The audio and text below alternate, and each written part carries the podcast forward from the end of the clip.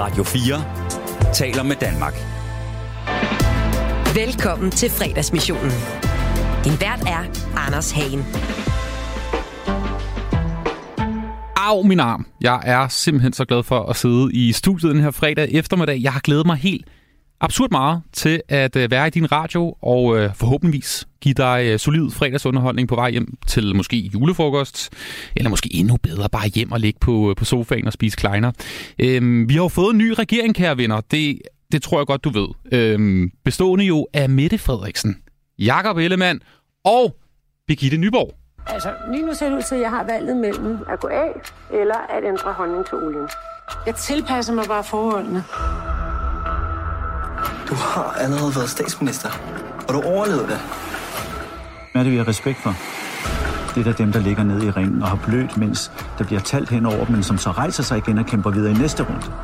Nej, det er selvfølgelig Lars Løkke, der er jo blevet øh, udenrigsminister. Men altså, det er, det er vildt. Jeg ved godt, vi har talt om det her, men jeg synes alligevel, det blev så sindssygt i går, da Lars Løkke han kom ud af porten.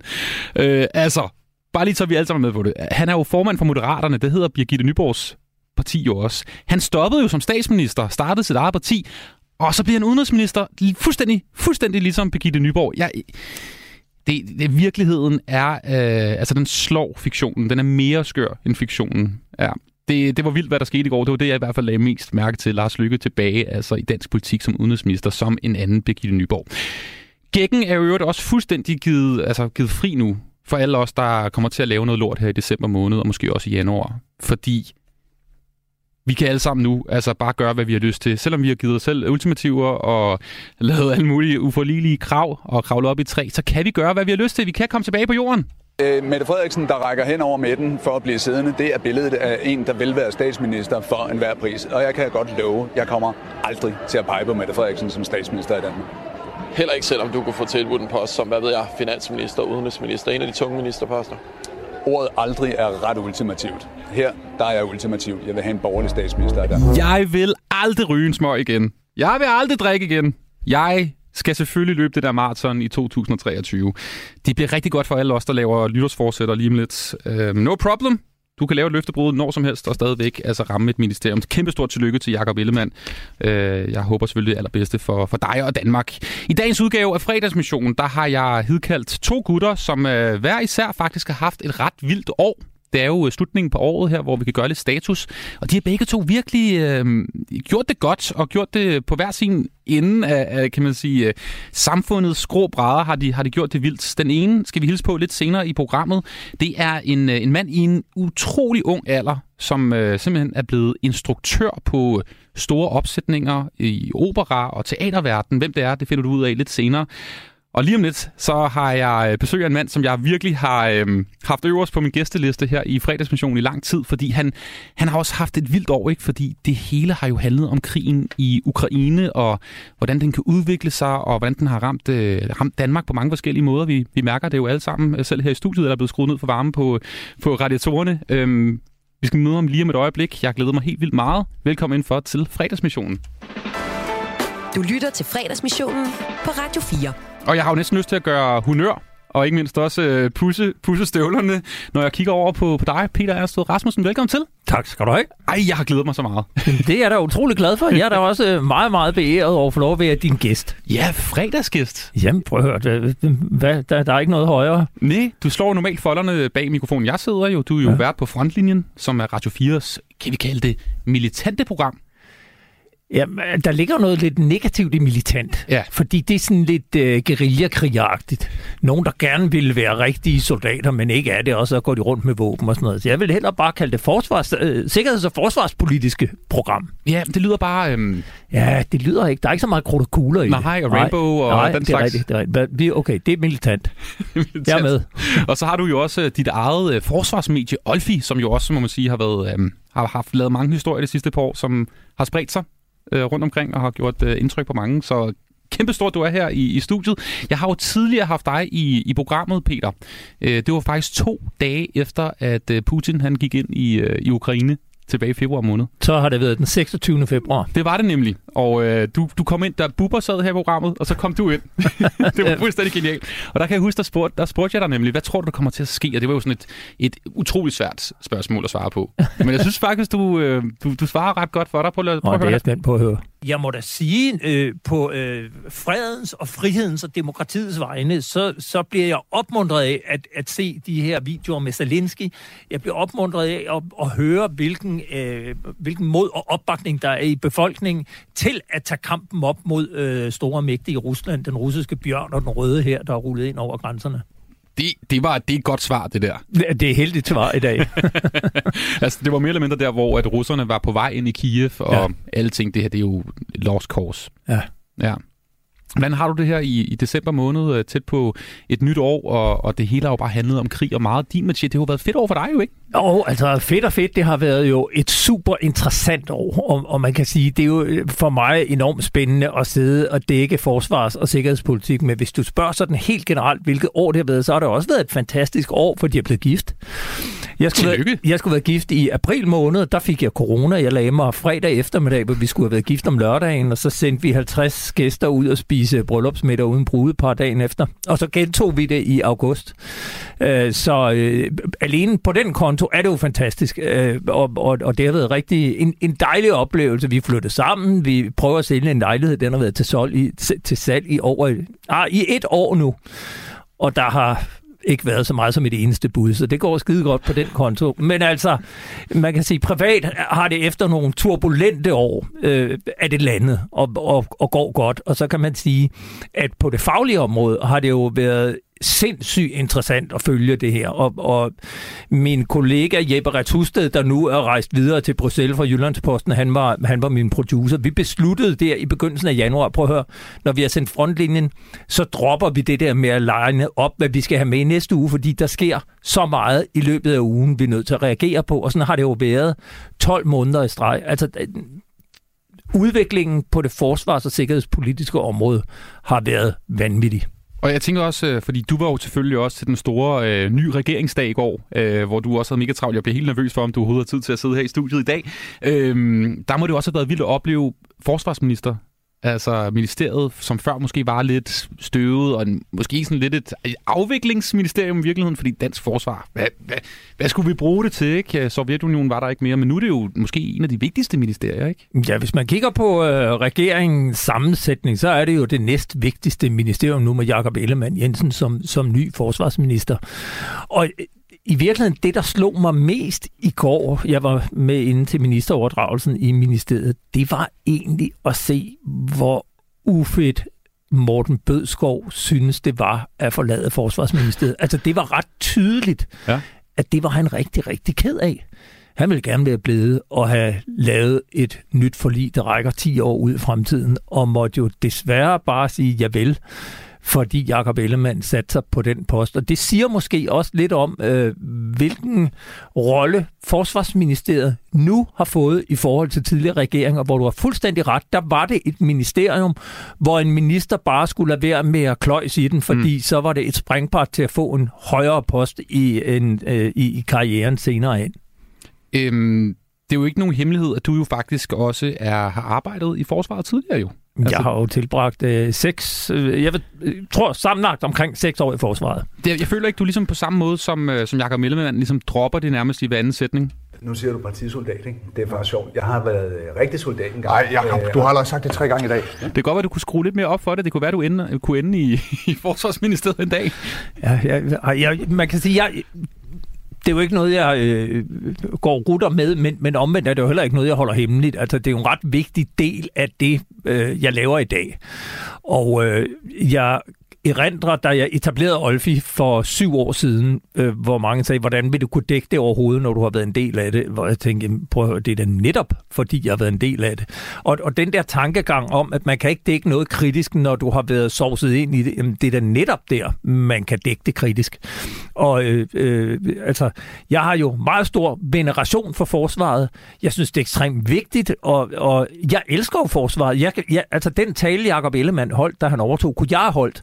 De værdier, jeg bærer i dag, er jo i høj grad præget af mine år i Livgarden. Mm. Øh, men det betyder jo ikke, at jeg skal lave rationalistik. Altså tværtimod, øh, når der er folk, der ikke kan finde ud af det, så er der netop en med indsigt, der skal gå ind og påpege problemerne. Mm. Hvordan er julefrokosterne i herren i øvrigt?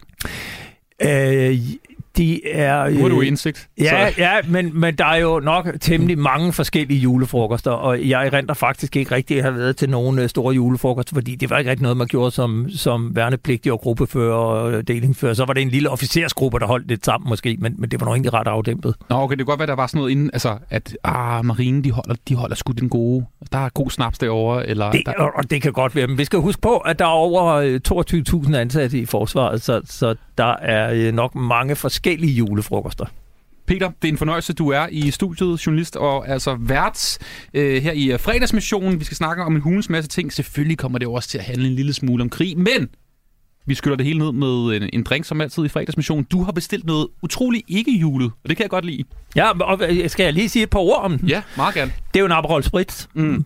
Den er i det italienske tema, øh, og det kommer så lidt af, det har været lidt italiensk år for mig, fordi vi blev gift øh, i Marmorkirken, min øh, viv Claire, øh, mm. som kommer fra Tanzania, det er ikke meget med, øh, med Italien. Vi blev holdt middagen ude på, på øh, en restaurant ude på Christianshavn, der hedder Undici. Og øh, da vi nu ikke kunne holde det der i april, så holdt vi det igen i august derude. Og bryllupsrejsen i maj måned, den var jeg så blevet restet, så vi tog til Rom og kørte rundt på en øh, rød scooter i Rom. Øh, og det var meget italiensk, og vi holder begge to meget af Aperol Sprit, så jeg tænkte, nu holder vi den stilen med det italienske og kører Aperol i dag. Kæmpe skål og velkommen indenfor. Tak skal du have. Du lytter til fredagsmissionen på Radio 4. Velkommen til pressemødet i statsministeriet. I nat iværksatte Rusland en omfattende militær operation mod Ukraine, en fuld invasion, angreb mod øh, Ukraines hovedstad Kiev og flere ukrainske byer. Situationen den udvikler sig hastigt. Missilangreb har ramt mange steder i Ukraine, og russiske styrker er trængt ind i landet fra flere retninger og er nu for alvor på vej mod Kiev. Altså bedst, som vi troede, de her øh, pressemøder i statsministeriet med de her al- alvorstunge miner fra blandt andet, altså selvfølgelig Mette Frederiksen, statsminister. Øhm, de var slut efter coronaen, at nu skulle vi ligesom have de brølende 20'ere, vi skulle bare ud og bruge en masse penge, have det fedt. Sommerferien lå og lunede derude i, uh, nu skulle vi ud og bare hygge os, ikke? Så kom en krig, øhm, og det var jo noget, som der havde fyldt meget på, på internettet i ugerne op til. Jeg husker, jeg sad på, på Twitter og fulgte forskellige profiler, der beskrev den her øh, utrolig store opmarsch af russiske soldater, der stod langs grænsen. Og jeg tror, de fleste tænkte, det, det kommer ikke til at ske. De kommer ikke til at øh, invadere Ukraine. Men det skete altså den her morgen. Peter Ernst Rasmussen, hvad var det første, du tænkte, da du vågnede op den morgen der i februar og så, at Putin han havde sagt, go til de russiske tropper? Altså, det kommer ikke som en stor overraskelse. Vi havde jo også dækket op marchen i frontlinjen øh, helt tilbage fra efteråret. Og jeg synes, der var mere og mere, der tegnede på, til, at det var et spørgsmål om tid, hvornår det ville ske. Så da det endelig skete, og med de øh, mange tusind soldater, der stod, og alt det materiel, der var legnet op, så, så kom det ikke som en overraskelse. Men jeg tror, jeg havde det ligesom alle andre, at man tænkte, wow, det sker alligevel i det herrens år 2022. Var vi ikke gået bort fra den slags invasionskrige for mange år siden. Ja, for det er en meget sådan klassisk krig, ikke? Med tanks og, du ved, store troppeansamlinger langs grænsen, der er blevet sendt ind over grænsebombene der fra Hvide Rusland, kunne gik op, og man så de der kamerabilleder, øh, hvor vi så de russerne altså bare kørt ind, mere eller mindre, som var det altså tyskerne øh, i Polen i 1939. Ikke? Men hvordan, altså, hvordan synes du, det, det, det er gået så for russerne? Fordi det gik jo ret elendigt få dage efter det, det startede. Jamen, jeg tror, der er mange af os, der er blevet overrasket over, hvor elendige russerne har været til at føre krig. Ja. Og jeg synes, noget af det mest interessante at følge i hele den her lange krig, det har været øh, det, vi må gå ud fra af en regulær misinformation til præsident Putin. Altså, man har jo indtrykket af, at øh, der bliver truffet nogle beslutninger, hvor man tænker, hvordan i alverden kan de overhovedet finde på at gøre det, og hvor, hvor man har mistanken, at dem, der har ansvaret, simpelthen ikke fortæller ham ærligt, hvad det er, der foregår fordi ellers ville man tro, at han havde gjort noget andet. Det hvad, skulle det, hvad skulle det andet være? Altså... Nå, altså, man kan sige, når man finder ud af, at øh, der holder sådan en øh, kolonne der på 60 km og bare holder stille, fordi at øh, den ikke har brændstof, og øh, den er kørt fast, og altså, så ligesom sige, okay, prøv at høre, øh, vi har fejlet, vi vender lige om og går tilbage og, og, og gør os klar igen og starter, når vi er klar. Altså, så fortsatte de jo bare og røg det ene angreb efter det andet. Og, øh, og, og alle de soldater, de har mistet, har jo øh, i hvert fald vist, at den strategi, de havde lagt for krigen, har været håbløs. Og at øh, kampmoralen, altså det her, vi fandt jo ud af, at de havde sendt værnepligtige i krig, altså hvor de værnepligtige troede, de var på øvelse i Belarus, og lige pludselig fandt de sig selv med skarp i geværerne, og de var i Ukraine i en krig mod et broderfolk, de jo ikke kunne forstå, hvorfor de skulle i krig med. Altså, øh, øh, øh, det er jo bare sådan en, en øjenåbner, hvor man tænker, wow, det som jeg også synes, der har været enormt interessant at opleve og se, det er jo, at det er jo lige præcis den meget gammeldags krig, vi troede, vi var ude over. Altså, det er kampvogne, det er infanteri på jorden, det er mængder af artilleri, der bliver skudt, og så er det ellers missiler, kampfly, og det hele foregår på landjorden. Altså, det handler om en grænsestrid, det handler om at flytte grænser, vi troede var veletableret. Og det er det med en landkrig, med skyttegrave, med pigtråd, med forberedte stillinger, med lidt frem og lidt tilbage.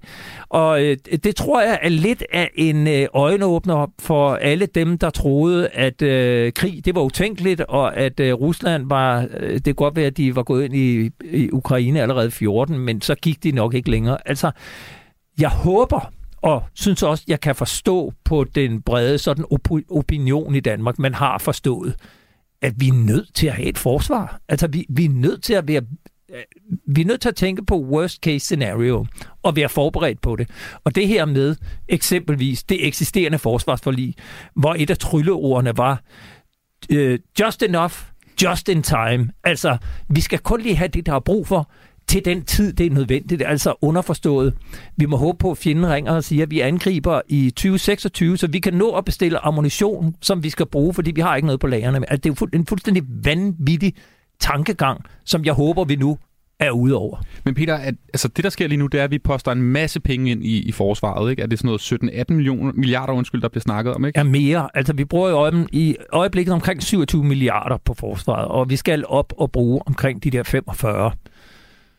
Hold op. Ja, det er mange penge. Men er det så ikke også nogle penge, der først, vi først rigtig kan se i forsvaret om mange år? For det tager jo tid at lave kampvogn, det tager tid at, at træne øh, mennesker til at være de her elitetropper, som vi nok har brug for. Altså, det, det hele tager jo tid, og det er jo måske i morgen, vi har brug for det, ikke? Altså. Jo, men, men der er så bare øh, det, vi skal huske på, at der er kæmpe efterslæb, og den største udfordring for forsvaret lige nu, det er fastholdelse. Altså, at soldater siger simpelthen op for hurtigt. De forlader butikken. Og hvorfor gør de det? Det er fordi, der er nogle rammevilkår, der ikke er i orden. Det er fordi, at der ikke er det materiel, de skal bruge. Der er ikke det uniformsgenstande. Der er ikke de våben. Der er ikke ammunition. Der er ikke øh, tid nok på øh, skydebanen. Og så får de jo alle mulige andre opgaver, som at øh, vende pas ved grænsen og passe øh, aflive mink og være coronaberedskab. Det gider folk ikke, når de er ansat til at være kampvognskører, så siger de op. Og vi har indkvarteret dem i nogle ejendomme og nogle bygninger med skimmelsvamp, der er ved at falde fra hinanden, hvor kloakeringen ikke virker. Øh, og, og, og det vil sige, altså toiletterne virker ikke? Øh, altså kloakkerne nede under mange okay. af forsvarets ejendomme er simpelthen forældet og er ikke blevet vedligeholdt, fordi der ikke har været penge til det. Pengene er gået til noget andet. Og, og det vil sige, at der er et kæmpe mæssigt efterslæb. Jeg fortalte dig lige, at vi har sløjfet alle ammunitionslager. Altså, hvis der var en krig, så har vi ikke noget at skyde med. Altså lige nu? Hvis, lige nu. Hvis russerne trillede ind? Hvis russerne trillede ind, så ville vi være 100% afhængige af, at der var allierede, der kunne hjælpe os med at øh, levere noget ammunition. Og, og det er jo sådan noget, der er helt banalt. Og, og det kan godt være, at der nu er mange, der beder om ammunition, og at det skal bestilles. Men det er jo noget, man kan bestille i dag. Mm. Øh, og man kan sætte øh, renovering af ejendommen i gang i morgen. Og, og der, det kan godt være, at vi ikke kan nå op på 2%, men dem, der siger, at vi slet ikke kan, kan bruge alle de der penge, dem, jeg må bare sige, at jeg er ikke enig. Altså, vi kan bruge rigtig, rigtig mange penge på at få bestilt det, der er ikke blevet bestilt de sidste 10-15 år. Er det ikke noget med, at russerne, det går der jo rygter om nu, forbereder øh, en eller anden form for offensiv i Ukraine øh, her over vinteren? Øh, og jeg ved jo ikke, om, om det kan rykke sig, men er, er du sådan er, er du bekymret for, hvordan det ser ud om nogle måneder for, for situationen i Europa? Fordi der har jo været flere tilfælde her. Der var også det missil, der ramte Polen. Hvad det var, om det var Ukraine eller hvad det var, det tror jeg ikke, vi 100% ved endnu, men de fleste siger, at det var trods alt øh, noget, noget anti-luftskyts fra, øh, fra, fra Ukraine, der kom til uheldigvis ramme øh, Polen. Der har været flere øjeblikke, hvor vi har haft sådan et, oh, nu starter 3. verdenskrig. Hvor, hvordan, hvor er du hen lige nu? Du snakker om, at vi skal have mere ammunition til Danmark. Det lyder jo meget hurtigt, som om, at du tror, at der kan komme russiske øh, kampvogne? Altså, jeg, øh, jeg er, som jeg også sagde til dig før, jeg er optimist, ja. men jeg er meget bekymret. Og man kan godt være bekymret samtidig være optimist og tro, at det ender rigtigt, men bekymring øh, dækker jo over, at Putin og Rusland har vist, at de er uterrenlige. Og de har jo vist nu at flere omgange, at øh, de er klar til at bruge militær magt på at opnå politiske mål.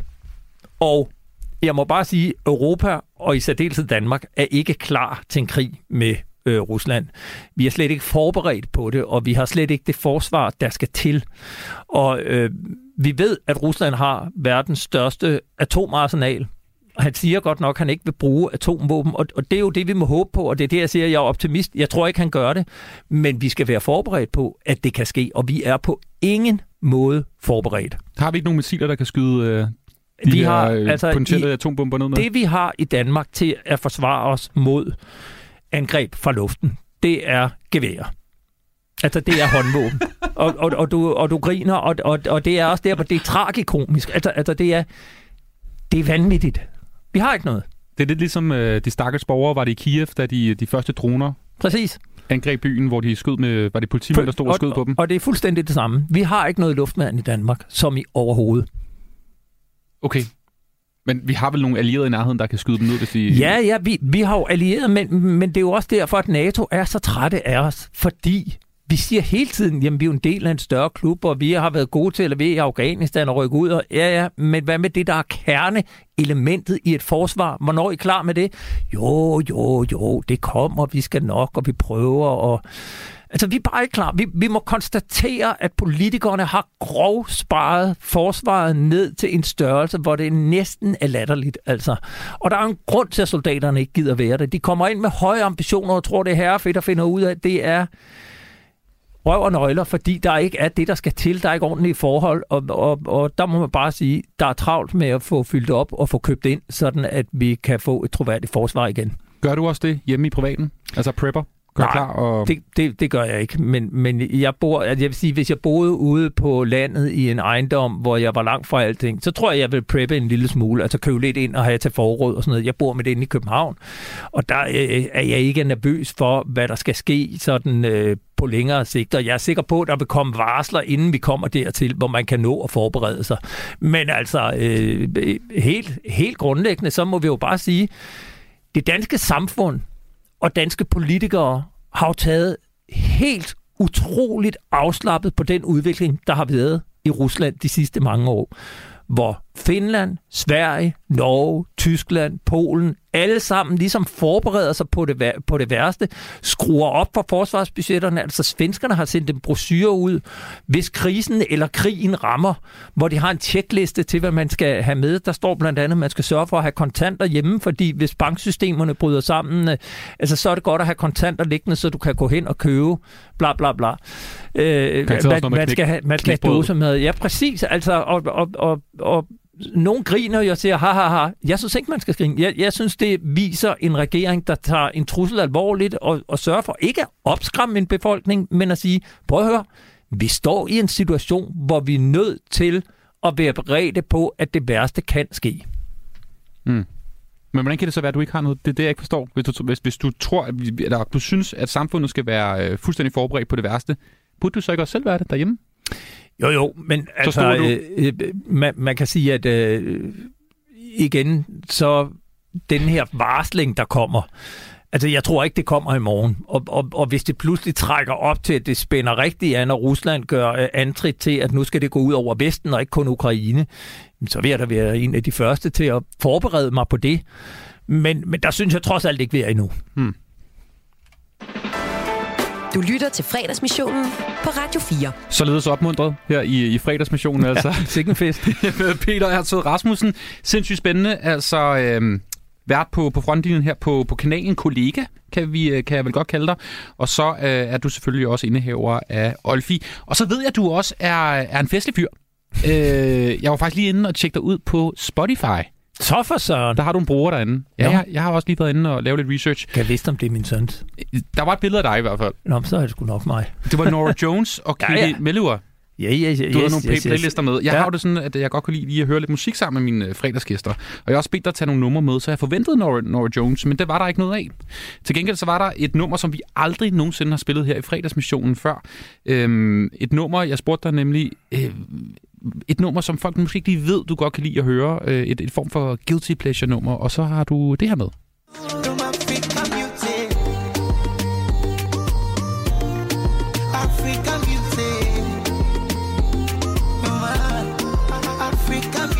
Hvad hører vi her, Peter? Vi har Diamond Platinums. Det er en uh, tanzaniansk uh, kunstner. Ja. Øh, som øh, er mega fed, mm. og som jeg kun har lært at kende, fordi jeg nu er gift med en tanzanianer. Hvordan mødte hinanden? Jamen, øh, vi mødte hinanden i sådan et øh, internetforum, en lille internetcafé, der hedder Tinder. Ja. Der var en, et par millioner andre derinde også. og der, der har jeg været flittig bruger gennem mange år, og, og det er også derfor, at det er utrolig rart at være kommet ud af det der, og nu er kommet i faste trykkerrammer. Der har jeg været fast bruger i, øh, jeg tror, 6, 6 år. Wow, okay. Ja. Jeg nåede jo aldrig at komme på Tinder, fordi jeg mødte min øh, kæreste før det blev introduceret i Danmark. Så gammel Lucky er jeg. you. Nå, okay. Jeg, Ja. jeg, jeg, jeg, jeg er jo typen, der altid lige tager telefonen for folk, der Ja, har øh, ja. Tinder, for lige at se, hvordan det er. Ja, og det har jeg også oplevet mange gange, og tro mig, man bliver træt af det i længden. Man glæder sig til, man bliver, øh, kan lugte det der helvede ud. Og jeg troede aldrig, jeg skulle finde en øh, kommende kæreste på øh, Tinder. Det gjorde jeg. Øh, øh, sådan forsvarspolitik og, og militær og den slags, er det et emne, man kan bringe op på sådan en første date? Er det, eller vil du sige, undvig det? Det er ikke noget, øh, der er sådan en, en rigtig score replikagtig at komme ind med noget kampvognsnak, eller det, det, det kan jeg godt sige. Men I blev gift i år? Vi blev gift. Og Believe it or not. Og hørte måske også det her nummer, eller hvad? Det har vi i hvert fald hørt mange gange. Ja. Det var med på vores bryllupsplayliste. Er du typen, der står så ude på dansegulvet og, og, og trykker? Og, øh, du Ja, ved, jeg ting? tror ikke, det kan jeg godt afsløre, men, men øh, jeg, jeg synes, det er fedt at danse. Jeg er ikke den første på dansegulvet, men når jeg først bliver sluppet fri efter et par sprit, så kan jeg godt danse. Og så kan det være, at det måske er til det her nummer.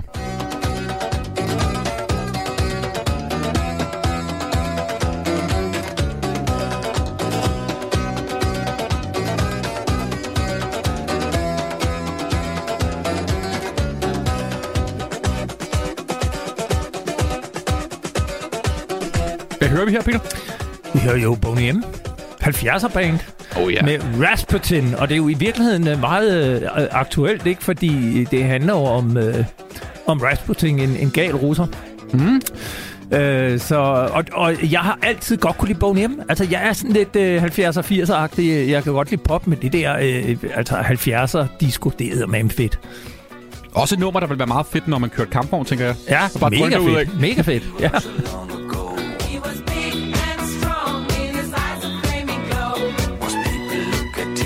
det egentlig noget, man gør som, øh, som soldat? Altså høre, høre musik, mens man er på øvelse, eller man er ude i terrænet?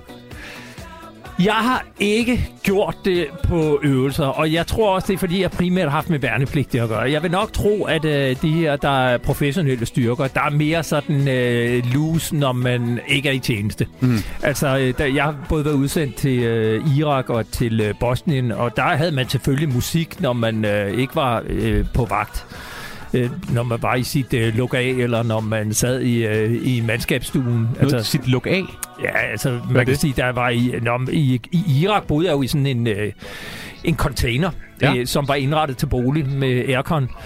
Der var i Bosnien, der boede vi, øh, det var i Kisliak uden for Sarajevo, og der boede vi på et hotel, der blev bygget til vinter-OL i Sarajevo 1984. Og i øvrigt en bygning, der i dag står som abandoned place, altså et forladt sted. Jeg har set nogle billeder derfra, det er fuldstændig fascinerende. Jeg satser på at komme til Bosnien øh, næste år for, for at besøge det. Fantastisk Og der, der boede vi jo egentlig på et, øh, altså det her øh, hotels, øh, hotelværelse. Ikke at der var meget hotelservice, men øh, Og så, Det- og, det så var kunne man godt høre, og kunne man godt høre musik. der I- kunne man godt høre musik. Det, altså jeg rent, jeg havde købt en, det hed det jo, Ghetto Blaster, ikke?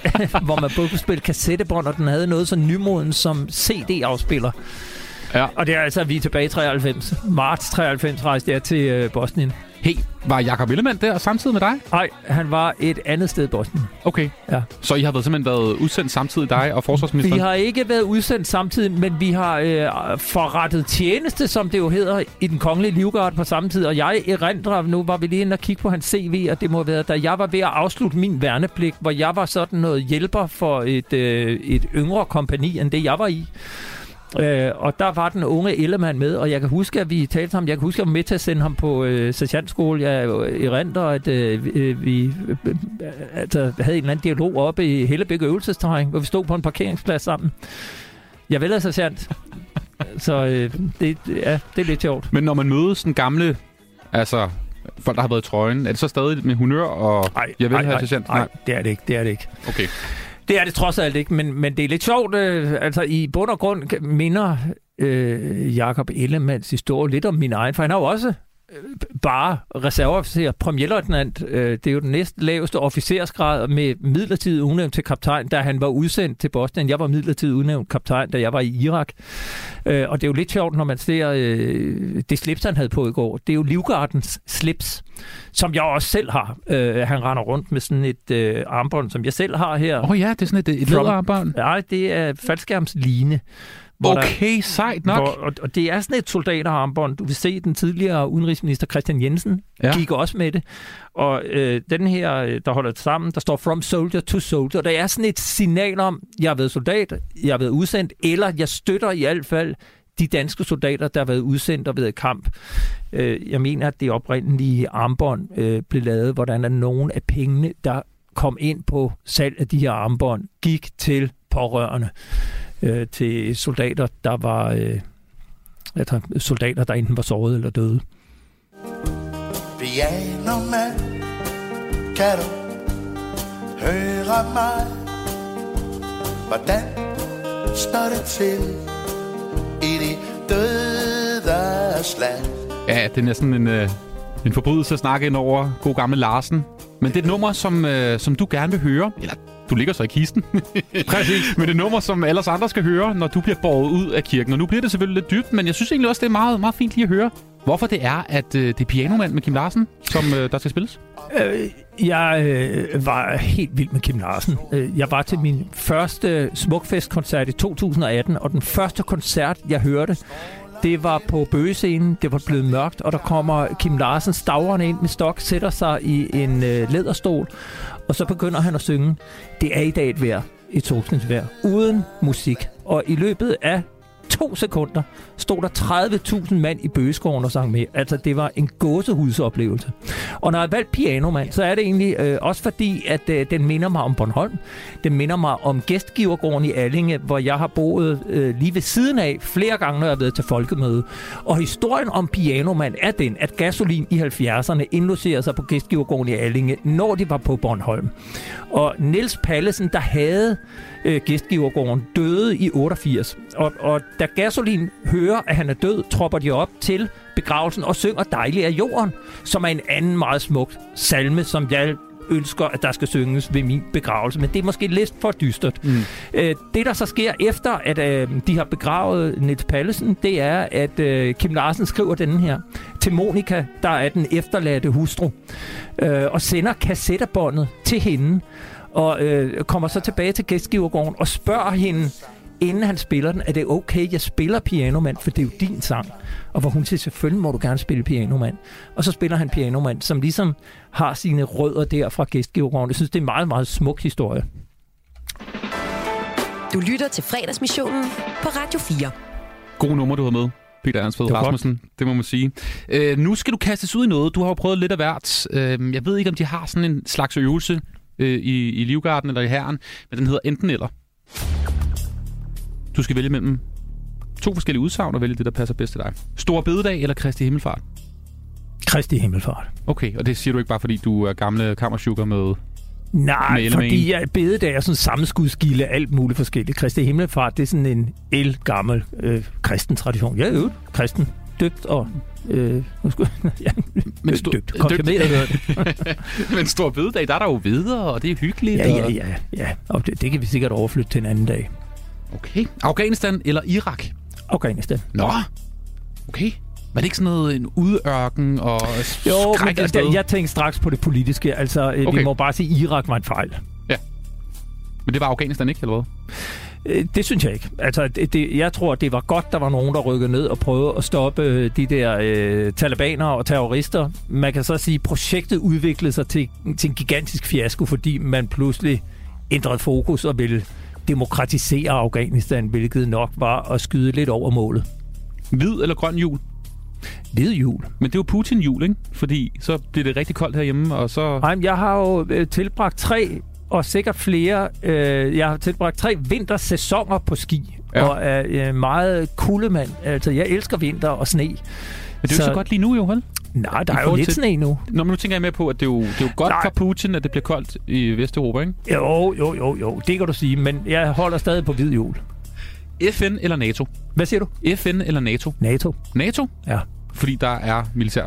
Jamen, fordi at, at FN er en rigtig god idé og en smuk tanke, men håbløst ineffektiv. Hvis vi leger med tanken, der hedder, at Skandinavien står sammen, har et forsvarsforbund og går i krig med Rusland. Det er nok mere sandsynligt, at Rusland går i krig mod Skandinavien. Hvem vil så vinde? Finland. Og der siger jeg ikke Norden, jeg siger Finland.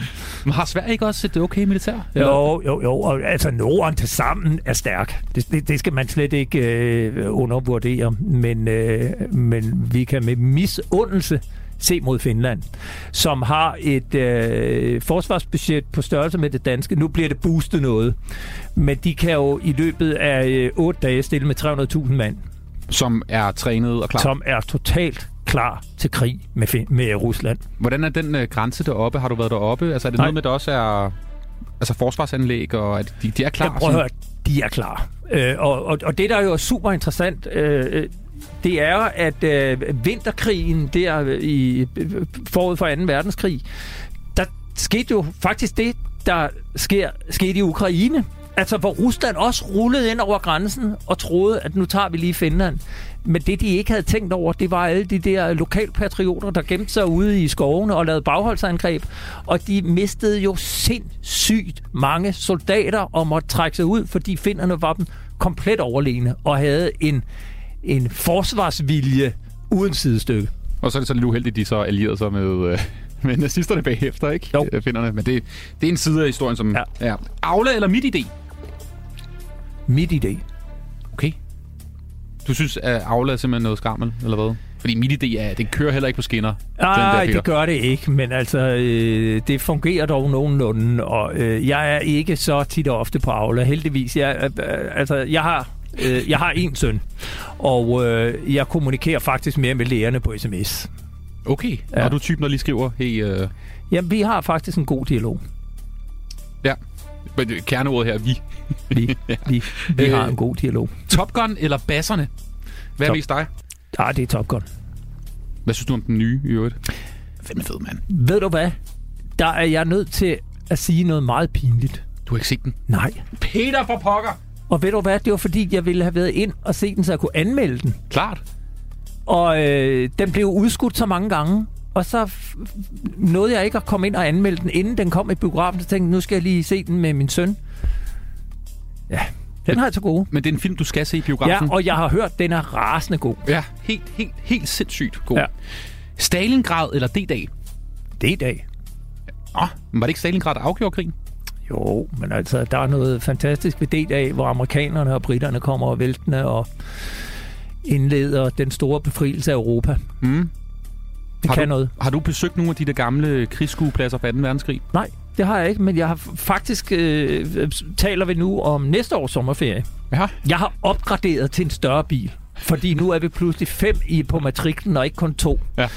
Og, og det er blandt andet med øje på, at vi kan køre på sommerferie næste år. Og, og der taler vi om at tage til Frankrig, og jeg har en skummel bagtanke om, at vi skal til Normandiet og ned og se nogle øh, af de s- historiske steder. Jeg vil gerne med. Det, det er så fedt, det der. Man kan, du kan sælge den som, der er en fed strand hernede. Ja, præcis. Øh, Et skoldhedt glas gløk eller en iskold snaps? Ah, jeg er mest til gløk, men altså, jeg kan også godt lide en god snaps. Jeg siger gløk. Det er noget med, at du, du også har en særlig portvinpræference, ikke? Jo, altså ikke andet end, at Livgarden har sin egen portvin. Mm. Og den, øh, og den er endda til at købe for penge, så, så øh, og den, der er jo sådan lidt øh, signalværdi i den. Ikke? Men jeg kan godt lide portvin, og jeg er i øvrigt helt vild med øh, den Frederiksdal kirsebærvin. Det er min meget gode ven Harald, der laver Frederiksdal kirsebærvin, og den er vanvittigt god. Okay. Ja, helt utrolig god, og, og du må ikke tro, at det er det gamle... øh, Sprøjt fra- Ja, sprøjt, øh, hvor man blandede tingene sammen. Al- Altså det, han har gjort, det er at lave kirsebærvin ved at lave det, som man i virkeligheden laver vin, bare på kirsebær. Og det er jo et... Altså, det er aldrig set før. Det er et nybrud i verdenshistorien, og han vinder priser over hele verden. Det er fuldstændig fantastisk. Det er en, det er en, det er en lille solstrålehistorie for Lolland. Han har gjort vinens studenterbrød til noget Yes. feinschmecker-agtigt. Yes. Hvem vil du helst drikke en fredagsbajer med? Vladimir Putin eller Joe Biden? Ah, Joe Biden. Jamen, åh, vil han ikke falde i søvn og sådan noget? Nej, og, nej, nej. Joe, helt klart. Men Putin, der vil du kunne få nogle sandheder på bordet. Ja, men øh, jeg, jeg mødes gerne med Putin, men hvis det er, du lægger op til, at det er sådan et hyggeligt fredagsbajer, der tager jeg Joe Biden. Vi tager lige et par flere. Flæskesteg eller and? And. Første eller anden verdenskrig? Ja, den er svær. 2. verdenskrig. Ja, i- altså, fordi første, der savner vi jo nogle nazister, nogle, nogle bad guys. Ja, Ikke? Altså, jo. anden verdenskrig har jo det hele jo. Ja, ja, præcis. Er du, Ja. sådan en, er du sådan en, der sidder og læser krigsbøger øh, og ser krigsfilm? Og... Nogle gange, nogle gange. Altså, jeg, jeg er slet ikke på niveau med, med fejnsmækkerne. Overhovedet ikke. Men, men jeg interesserer mig for det. Jeg synes, det er sindssygt interessant. Jeg synes også, det er enormt interessant at drage parallellerne og se, hvad har vi lært fra den gang. Og vi kan jo konstatere, at der er en masse, vi ikke har lært. Øh, hele historien fra 2. verdenskrig og vores, øh, altså oprettelsen af NATO, og hvor vi går med og øh, igennem 70 år har været det sorte forår i forhold til USA, der aldrig vil betale noget. Øh, altså, jeg synes, det er sindssygt interessant at øh, følge med i, eller ja, at læse op på. Det var enten eller med Peter Ernstved Rasmussen. Du lytter til fredagsmissionen på Radio 4. Og Peter, det er jo ved at være øhm, de sidste dampe af år 2022, så jeg tænkte også, at vi lige her til, til sidst skulle gøre lidt status på dit år 2022. Øh, jeg har ikke forberedt dig på, det her, men øh, jeg tænker, det også bliver endnu sjovere. Så øh, hvad har egentlig været den bedste fest, du har været til i år? Mit bryllup. Prøv lige at tage os med til dit bryllup. Altså, øh, det, er jo, det er jo ikke et klassisk dansk bryllup, vel? Lyder det til. Jo. Nå, okay, fuldstændig. Altså, øh, vi holdt det meget afdæmpet i en lille kirke, der hedder Marmorkirken. inde ved siden af Amalienborg. Det er en af Danmarks smukkeste kirker, og Mikkel Vold, præsten, øh, hvide os. Og fordi det nu var et, øh, et rebryllup, øh, det skulle have været holdt det i april, så måtte vi tage den tid, der var til, til råd. Det var kl. 12, og festen var først om eftermiddagen. Og så øh, blev vi gift der, og så var vi ude og få taget nogle billeder på kastellet. Og så kørte vi scooter ned gennem København, øh, og fik taget nogle billeder, hvor vi kører scooter i øh, fuld ornat ned gennem øh, byen. Og så holdt vi fest ude på Unditi, ude på Christianshavn 27. august. Og det var en af de her aftener, hvor det var tropisk varmt. Det regnede, da vi kom ud af kirken, øh, hvilket gav nogle øh, fede billeder. Hmm. Så klarede det op, og så havde vi sådan en, en, en skøn fest på den lille restaurant, som i øvrigt snart lukker, fordi det, bygningen bliver revet ned, og nu skal der være etageejendom. Det er slet ikke til at bære. Nej, nej, sådan er det i hele København. Men det var øh, fest øh, til, jeg tror, vi lukkede klokken to, fordi vi kunne simpelthen ikke få lov at holde åben længere. Og din Men, kone kommer jo fra Tanzania, Hun ikke? kommer fra Tanzania, født i Tanzania, kom hertil som syvårig, øh, og er fuldt dansk, altså dansk øh, pas, taler dansk, øh, men, men øh, har boet her jo, øh, altså kom hertil som barn, øh, som, som sort, uden at kunne tale sproget, og øh, har kæmpet sig øh, ja, igennem. Var der så nogle særlige øh, lokale, afrikanske øh, ligesom ritualer eller noget? noget der, var der noget tanzaniansk i brylluppet? Der Altså, blev... øh, på et tidspunkt, der fik jeg et øh, skærf, øh, Masai-skærf. Hendes far var Masai, så øh, sådan lidt for at få lidt afrikansk ind. Og så Okay. hørte vi jo Diamond Platinums og forskellige afrikanske sange undervejs på dansegulvet. Hvad har været din, øh, den største overraskelse i år for dig? Noget, du ikke lige ventede, da du sad nytårsaften for snart et år siden? Ja, der har været mange overraskelser. Altså, man kan sige... Ah, ja, den største overraskelse, hvis vi nu bliver det politiske, så er det en ny bred regering over midten. Okay. Hvad, hvad, hvad tror du, hvis nu du sad nytårsaften, og der er nogen, der sagde til dig, at der kommer en, en regering bestående af Jakob Ellemann, Lars Løkke Rasmussen og Mette Frederiksen? Hvad, hvad havde du så tænkt, tror du?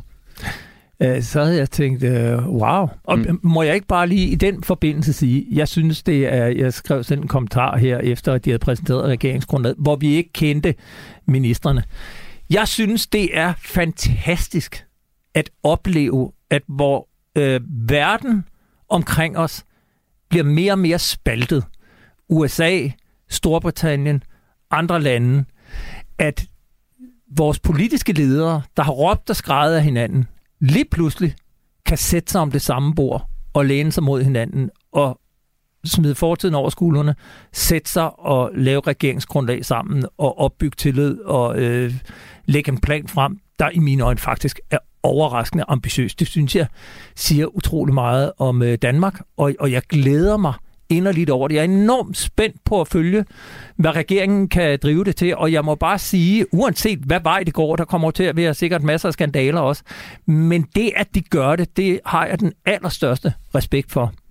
Du rendte jo rundt til det i, i går. Hvad, hvad var din fornemmelse, da du, du var blandt andet i Forsvarsministeriet? Altså, er, de stadig sådan lidt uh, påpasselige med hinanden? Hvad, hvad, hvad er din fornemmelse, når du står og kigger på det? Altså, øh, Jakob Ellemann Jensen og Morten Bødskov gav hinanden en bamsekrammer. Altså, det siger lidt om, hvor, hvor vi er gået fra, og, og jeg er en af dem, der var mindst lige så træt af Mette Frederiksen, da hun kørte den der diktatoriske stil, og man havde det indtryk, at ingen minister i et ressortministerium turde sige noget, uden at hun havde givet tilladelse. Der var ingen, der turde stille op til noget som helst, fordi hun sad der og, øh, med taktstokken og, og styrede det hele. Jeg kunne slet ikke være i det. Og jeg må bare sige, den transformation, hun har gjort fra grundlovsdag, hvor hun første gang præsenterede ideen om en øh, bred regering, der må jeg bare sige, at det viser også noget om en person, at man kan æde sine egne ord, og man kan transformere sig til at pludselig være rummelig og åben. Og, og jeg må sige, det har jeg meget, meget stor respekt for. Og, og, og det, jeg ser, og det, jeg hører om, hvordan de forhandlinger er foregået, det synes jeg tegner meget positivt. Øh, øh, jeg beder også mærke sådan en person som Morten Messersmith, formand for Dansk Folkeparti. Han stod jo ikke og råbte og skreg. Han lød meget pragmatisk, og nu må vi se, og hvor jeg tænker, tænk, hvis vi kan gå ind i en regeringsperiode, hvor også en person som SF taler faktisk meget øh, positivt og optimistisk om, hvad man dog kan opnå resultater, selvom de ikke vil gå i regering. Jeg synes, det, det øh, på den måde er positiv og stor optimist på den kommende regeringsperiode. Hvad er din øh, fornemmelse, hvad du har hørt i, øh, i forsvarskredse omkring, øh, omkring den nye regering, brede regering? Jeg tænker, de, de må da få julelys i øjnene i forhold til alle de her mange milliarder, der bliver postet ind. Øh, jeg må erkende, at øh, der er mange i forsvaret, der siger, lad os nu se det, før vi tror på det. Og at der er mange, der stadig har den der, jamen lad os nu se. Altså, øh, horisonten er så lang, at hvis øh, krigen i Ukraine er slut om to år, og pludselig der kommer en, en anden chef i, øh, i Moskva, så kan det være, at man ruller det hele tilbage, fordi nu er der pludselig fred igen. Altså, der er meget lidt tiltro til, at det sker. Om to år? To, altså, nej, nej, jeg, jeg, jeg siger, okay. det, det, det der øh, bare er meget øh, symptomatisk for dansk politik, det er, at man siger, nu laver vi noget, hvor vi lover en masse penge om rigtig mange år, og så håber vi, at verden forandrer sig, så vi kan sige, nu har verden forandret sig, så de penge, vi egentlig havde lovet til det her, det kan vi nu bruge på noget andet. Altså, det er den mistanke, der er. Ja, ja, I siger, vi er oppe på 2%, og nu siger I i 2030. Lad os nu se, om I også mener det samme i 25, og i 27, og i 29. Så der er skepsis, men, men på mm, personligt, øh, der er jeg stor optimist. Peter Ersted Rasmussen, det har været en fornøjelse at have dig på besøg her i øh, dagens udgave Fredagsmissionen, altså vært på frontlinjen og også indehaver af Olfi. Du må have en rigtig, rigtig god jul. Har du fået styr på øh, julepakkerne til nogenlunde, hustruen? Nogenlunde styr på, altså helt styr på dem til hustruen. Okay, nå, okay. okay. Der er flere måske, det lyder til, der er... Der er jo to. Vi skal holde en juleaften, øh, lille juleaften med hendes piger, mm. og så holder vi igen juleaften. Så der er en gave til en hver aften? Ja, det må du bare ikke sige til hende. Okay, okay, mand, det må man sige. Sådan er det. Det er honeymoon. Det yes, det, det. yes. Peter, en fornøjelse. Tak fordi jeg måtte være med. Du lytter til fredagsmissionen på Radio 4. Og vi skal faktisk lige høre et øh, klip med faktisk gode gamle Lars Løkke Rasmussen for lidt tidligere her i fredagsmissionen for et par måneder siden. Der havde jeg ham faktisk med, hvor vi snakkede med Lars Løkke Rasmussen om Vladimir Putin. Du skal lige høre en anekdote, øh, Lars Løkke fortæller om dengang han drak fadøl med Vladimir, Vladimir Putin i Tivoli. Altså, prøv lige at fortælle lidt mere her. Altså, dig, Putin i Tivoli. Hvad sker der? Hvad laver I? Hvad drikker I? Jamen, vi drak en fadøl nede på restaurant øh, Færgekrogen, og det kom så egentlig af, at meningen var helt oprindeligt, at Putin skulle øh, være her længe, altså han skulle overnatte. Øh, Og så skulle han dagen efter rejse videre til Norge, og så skete der et eller andet. Det var det år, tror jeg, hvor der var en tsunami i Japan, hvor deres øh, omkring et japansk atomkraftværk. Og det gjorde, at en eller anden stor idrætsbegivenhed, jeg kan ikke huske, hvad det var, blev flyttet fra Japan til Rusland, og så skulle Putin hurtigere hjem end planlagt for at være med til finalen i det der halvøj. Og så blev besøget i Danmark kortet ned til et årsbesøg. Han skulle så flyve videre til øh, Norge allerede om, om aftenen, og og i det oprindelige program, der var det ligesom planlagt, at der var en tur i Tivoli. Det var så billedet af, fordi han skulle flyve, ikke? Og så kan jeg huske, at vi var oppe hos øh, dronningen øh, på et, øh, et, et, et besøg, og der snakkede vi så om Tivoli, og da vi kom ned i bilen, så siger Putin så, Nå, Tivoli, skal vi tage Tivoli? Og så blev det sådan set et improviseret besøg over i Tivoli, ikke? Øh, så øh, der var ikke rigtig andre end Lars Lips, der var direktør for Tivoli, der vidste, vi kom. Øh, der var ikke nogen medier, der vidste, vi kom, og så gik vi en tur igennem Tivoli og satte os ned i færgebroen og havde faktisk altså to og en halv interessante timer, altså hvor jeg havde, altså du ved, der var kun Putin og jeg, der sad ved et bord, og så to tolke. Øh, og der fik vi så en, en snak, som er en anderledes snak, end den man normalt får, når man besøger kolleger, var det jo på det her tidspunkt. Fordi han var ikke præsident, han var premierminister på det tidspunkt. Han havde jo sat sin øh, Medvedev øh, og så kom han tilbage som præsident over, nogle år efter. Ikke? Hvem, altså, hvad, hvad snakker I om, da I sidder dernede på, på Færgekronen og deler en fadøl? Hvad, hvad, hvad er emnerne? Jamen, der snakkede vi egentlig om mange ting, fordi at, øh, jeg har mødt ham både før og sådan set også efter, og det var nogle år, hvor vi tænkte, at vi skulle udvide vores relationer, så der snakkede vi jo øh, for samarbejde og virksomheder og den slags ting. Men lige nede i Tivoli, der blev det sådan lidt mere øh, afslappet, og jeg kan huske, at Putin sagde, at han holdt meget af Tivoli, han har været der mange gange før, og han sagde helt åbent til mig, da han var KG, KGB-agent i Dresden, som yngre, der kunne han godt lide at tage til København i weekend med familien øh, og blandt andet gå i Tivoli. Ikke? Så det var, det var egentlig også sådan en snak, der handlede lidt om øh, familie, hvor mange børn har jeg, hvor mange børn har du, og sådan noget. Ikke?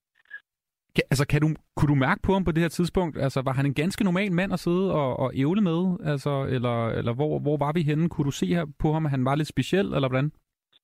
Jamen, han var sådan set egentlig øh, enkel nok at tale med. Øh, jeg har altid oplevet Putin, øh, fordi jeg mødte ham, øh, da vi også åbnede en ny Mærsk-terminal over i St. Petersborg, hvor jeg kan huske, at jeg mødte ham ud i verden til et møde, hvor han sagde, at du skal komme til St. Petersborg i forbindelse med åbningen af den nye Mærsk-terminal.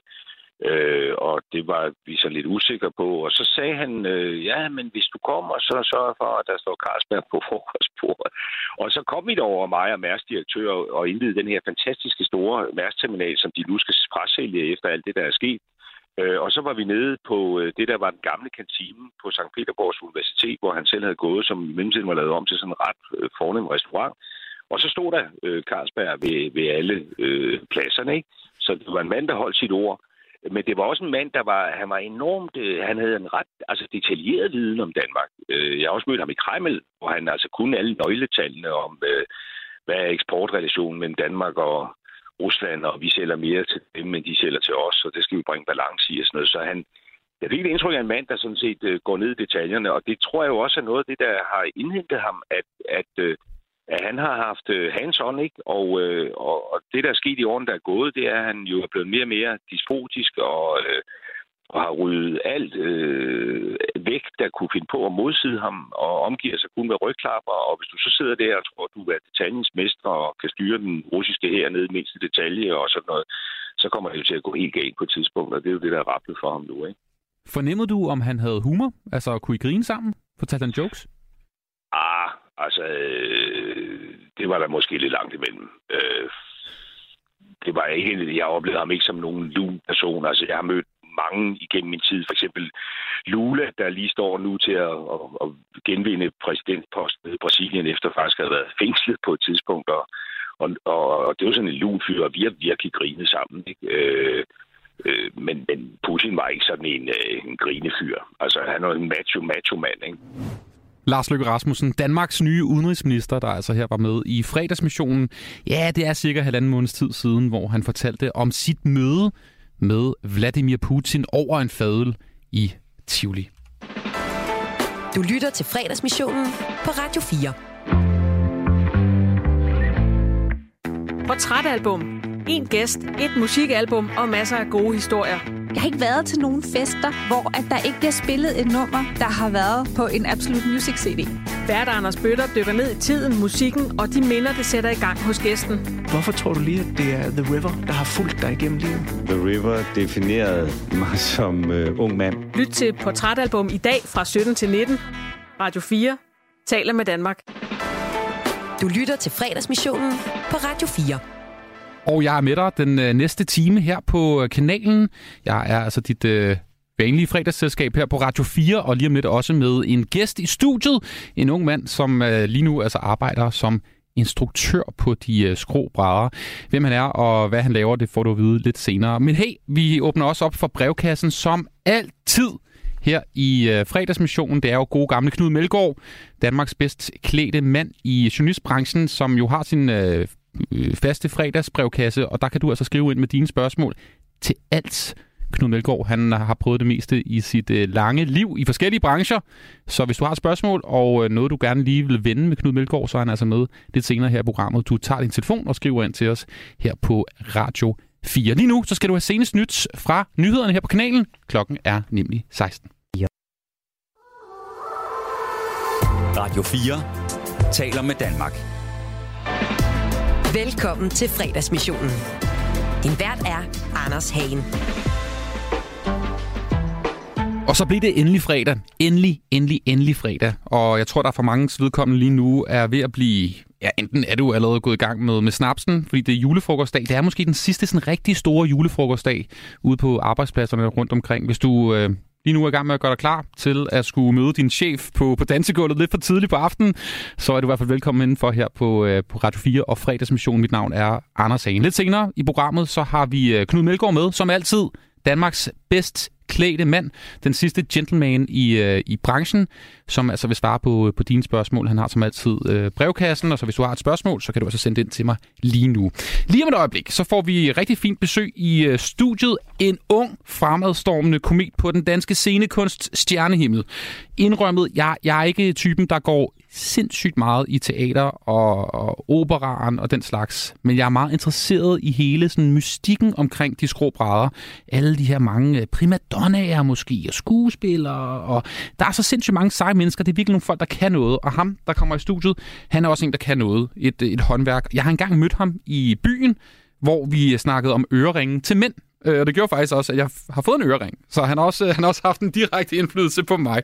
Øh, han har et, øh, et klædeskab, der vil øh, få salige prins Henrik til at blive fuldstændig øh, grøn og misundelse. Hvem han er, finder vi ud af om et øjeblik. Altså dagens fredagsgæst her i fredagsmissionen. Velkommen indenfor. Du lytter til fredagsmissionen på Radio 4. Det er Johan Klint Sandberg. Velkommen til. Oh my god, jeg sidder og måber over den her introduktion, du lige gav mig. Hvad sker der? Oh. Var der noget, der var forkert? Det ved jeg ikke. Det er jo meget subjektivt, alt hvad du sagde, men altså, jeg har ikke spist noget i dag, det ved jeg ikke, om jeg behøver nu. Altså, oh my lord. Jamen lige om noget pligt, så kommer der en uh, fadøl ind, fordi det har du bestilt. Så Perfekt. det er ikke så godt måske på en tom mave, men uh, jeg har hørt, at du skal til julefrokost. Jeg skal nemlig ud og danse for min chef lige om lidt. øhm, du er den næste superstar i teater- og operamiljøet. Det har politikken skrevet om dig. Det valgte de simpelthen at skrive, ja. Og når en stor, kendt gammel avis skriver det, så må der jo være noget sandhed bag ordene. Ja, det er virkelig... Det, eller ja, jeg synes, det er skide sjovt at arbejde med. Mm. Og så øh, er der jo nogen, der udvikler holdninger rundt omkring det, og det er jo bare charmerende og flatterende. Men øh, ja, det er så svært at tage i min egen mund, synes jeg. Ja, øh, folk på TikTok kalder dig budgetblakmand. Ja, det, det er mit mm. yndlingsbegreb, vil jeg sige. Jamen, det er så sjovt. Jeg var til de største øjeblikke på TV2, der bliver sendt her mellem jul og nytår forleden. Og jeg tog mig selv i, mens Andreas Oddbjerg spillede, og sidder og bevæger mig fuldstændig, ligesom Thomas Blackman gør til de her live shows. Og jeg var sådan her, det sker ikke det her. Det sker simpelthen ikke. Du har ikke brillerne endnu. Nej. De der tonede solbriller. Der. Mit syn er simpelthen for godt til at mene noget om jazz, tror jeg. ja, fordi altså, det, det skal jo ikke handle om udseende, men du, du ligner, altså, jeg synes jo, du ligner ikke sådan altså fuldstændig men I har samme hår. Vi har nemlig samme ikke eksisterende frisyrer, nemlig. Ja, ja, ja, klart. Hey, du er jo uh, teaterinstruktør. Det er jeg. Ja, og jeg har tænkt faktisk på, fordi for lige at vurdere, hvordan din fredagsstemning er, så har jeg fundet noget musik frem, og så kan du lige sige, hvad der er mest dejligt i dag. Er du mest sådan her? Altså gode gamle Wagner? Eller er du lidt mere på den her? Hvordan er stemningen i dag? Jeg er klart nødknækkeren, den sidste. Ja. Okay, hvordan det? Ja, mm, jeg, jeg føler mig lidt som øh, Tivolis julepynt for tiden. Altså den der øh, øh, fake øh, lykke, som vi danskere ligesom går og nyder. Der er meget sådan december, som afslører sig selv som et, som et virkelig, virkelig åndssvagt civiliseret sted. Og det er meget min energi i dag, og jeg er også på vej videre til en julefrokost, så jeg tænker, det passer super fint. Ja, ja klart, okay. Jamen altså, det, det, det er jo den helt perfekte energi til fredagsmissionen, det må, det må jeg sige. Hey, øh, Johan, siden du var 19 år gammel, du er 24 yes. i dag, der har du arbejdet med, med teater og opera. Det er jo, det er jo mega sejt. Øhm, du startede som instruktørassistent, ja. og nu har du også lavet altså, større opsætninger som instruktør. Øh, hvad, hvad, hvad, hvad forklarer du folk, når de spørger dig, øh, hvad laver du, Johan? Hvad siger du så egentlig? Jeg siger, jeg er teaterinstruktør. Ja. Og så, øh, så stopper folk måske med at spørge, så kan vi tale om dem i stedet, eller vejret, eller et eller andet. Øhm, men øh, ej, det er ikke, fordi jeg ikke kan lide at tale om mig selv. Det kommer jeg jo tit til. Men, øh, men ja, ej, nu kommer der en fadøl. øhm, jeg siger, jeg er teaterinstruktør. Og så er der jo rigtig mange, der spørger, øh, ofte når jeg siger, at jeg arbejder med opera, så det mest hyppige spørgsmål, jeg får, er jo, om jeg selv synger. Det gør jeg ikke. Øhm, kun på et dansegulv og sådan noget, så vil jeg altid ikke, ikke så meget stemme tilbage, når jeg tømmer mænd. Men, øhm, men ja, det er, jo, det er jo det, jeg laver. Jeg giver billeder til tekst eller musik eller alt muligt på en scene med nogle kroppe. Og, og prøver sådan at retter du på folk og siger, her, nu skal du stå her og se sådan her ud? Ja, og... det er sådan klichéen af, hvad mit job er. Ikke? Jeg synes, det er rigtig kedeligt at fortælle folk, hvor de skal stå på en scene. For jeg er meget overbevist om, at hvis de spiller den rigtige situation, så er det ret svært for kroppen at stille sig et forkert sted i lokalet. Du fortæller, at du ikke øh, rigtig synger, øh, men der var jo faktisk en gang, hvor du stod på scenen og skulle være Faust. Ja. Prøv lige at fortælle det. Altså, Jamen, hvad... Det skete to gange sidste sæson, at jeg, jeg var instruktørassistent på Faust-produktionen på Operan, som var en produktion, vi havde fået ned fra Zürich.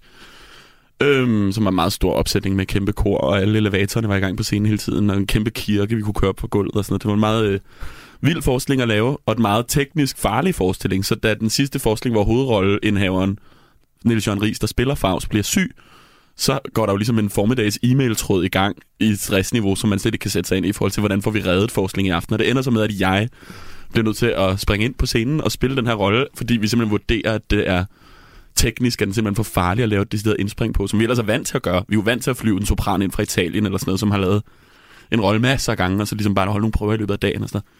Det tænkte vi, det kan vi ikke her. Og pludselig stod jeg der i en morgenkåb, og så gik tæppet, og så var det jo netop skide farligt, og gulvet forsvinder ved siden af hele tiden, og op og flyve og alt muligt. Men det var jo ligesom den eneste, der havde overblikket over til at kunne gøre det. Men så mimede du så? Det gjorde jeg. Okay, hvordan fungerede det? Det fungerede af helvedes til. Altså, jeg kom ud i pausen, og så min øh, rigtig gode ven og kollega, Sofie Elka Jensen, der spillede den kvindelige hovedrolle, var sådan her, du mimer min tekst. Skrid.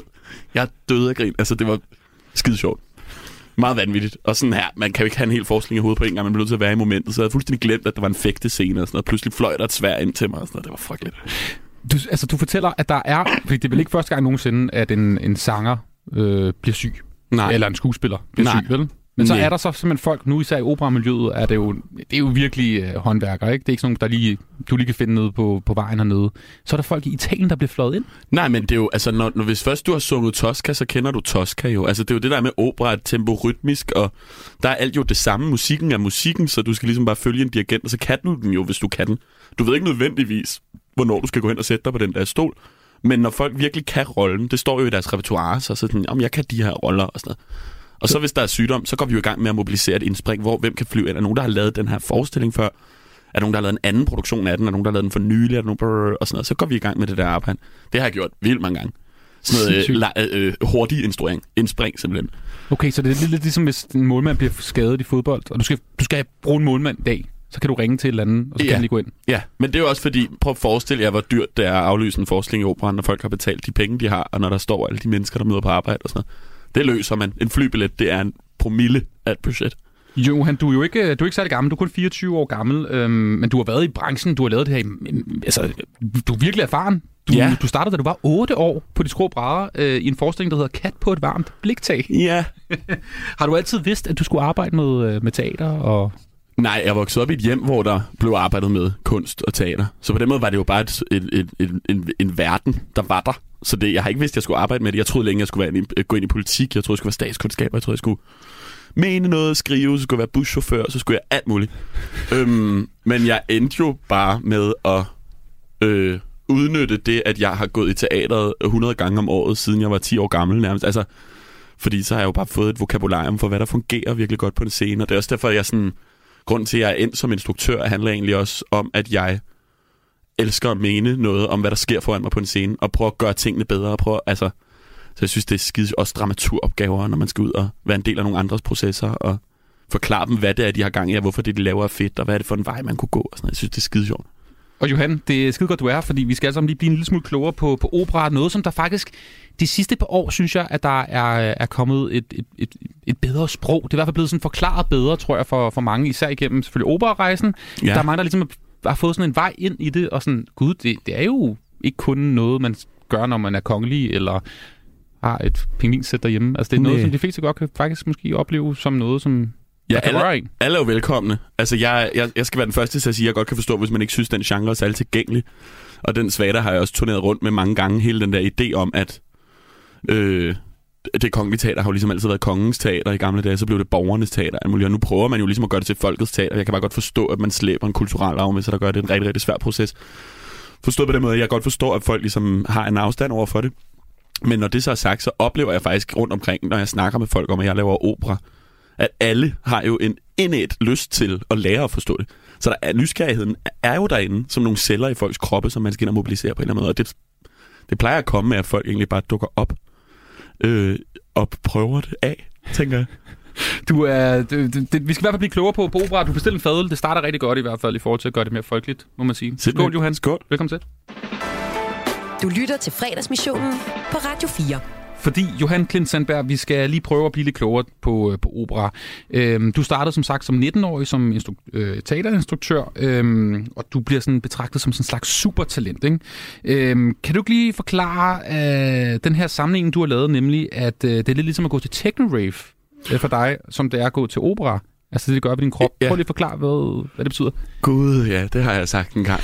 Nej, jeg tror, det jeg mente, da jeg sagde det, altså techno, det lyder sådan allerede boomeragtigt at begynde at tale om det i radioen på en eller anden måde, synes jeg. Men der er bare noget, jeg tror, det der var min store pointe med, det var egentlig mere, at sådan, den forflyttelse, der sker af ens krop og bevidsthed, altså den spaltning, når man står i et rum, og man bliver overvældet af et eller andet, og ens krop ligesom bare bliver draget i en retning, og man står og viber på en eller anden måde. Om det så er øh, til techno-rave, om det er operan, om det er i en kirke, hvor der står et kor og pludselig begynder at synge, om det er i, en, i litteraturen, eller sådan. Der sker jo ligesom den der forflyttelse af kroppen, og det, jeg tror bare, det er der, hvor jeg sådan, jeg oplever det i den unge generation meget i nattelivet, den følelse, jeg får, når jeg oplever virkelig god scenekunst. Og altså, når du siger altså, med, med kroppen, altså, er det at glemme kroppen? Er det glemme sig selv? Eller hvad, hvad tænker du på her? Nej, det er jo sådan øh, at stille, det er jo som at stille sig på en strand, og der kommer en tsunami, men den er ikke farlig. Altså du ved, at sådan her, lad sig flyde fuldstændig over et indtryk, som man på en eller anden måde prøver at åbne kanalerne op for. Altså jeg synes faktisk, det er skidesvært at forklare, men der er jo noget med sådan, hvis man står, til, hvis, hvis man står på den anden side lige herover til techno-rave, eller hvad fuck man skulle kalde det, klokken 7 om morgenen, og man står og insisterer på at forholde sig sådan kritisk til sådan, ej, er den her musik god, eller kan vi... Og sådan noget, så kan man lige så godt skride, ikke? Altså, der er et eller andet med sådan, vi skal åbne kanalerne, og vi skal bare være her med en krop, og så sker der bare ting. Det gør der helt af sig selv, tror jeg. Johan, vi tager lige sådan en øh, opera for dummies.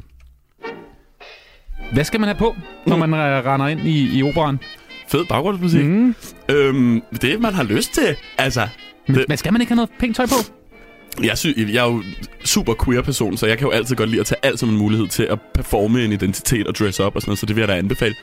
Men nej, det skal man ikke. Man skal jo... Jeg har også været meget i operan i joggingtøj, fordi der er nogle forskninger, der tager 6 timer og sådan noget, så hvorfor egentlig ikke bare... Seks timer? Ja.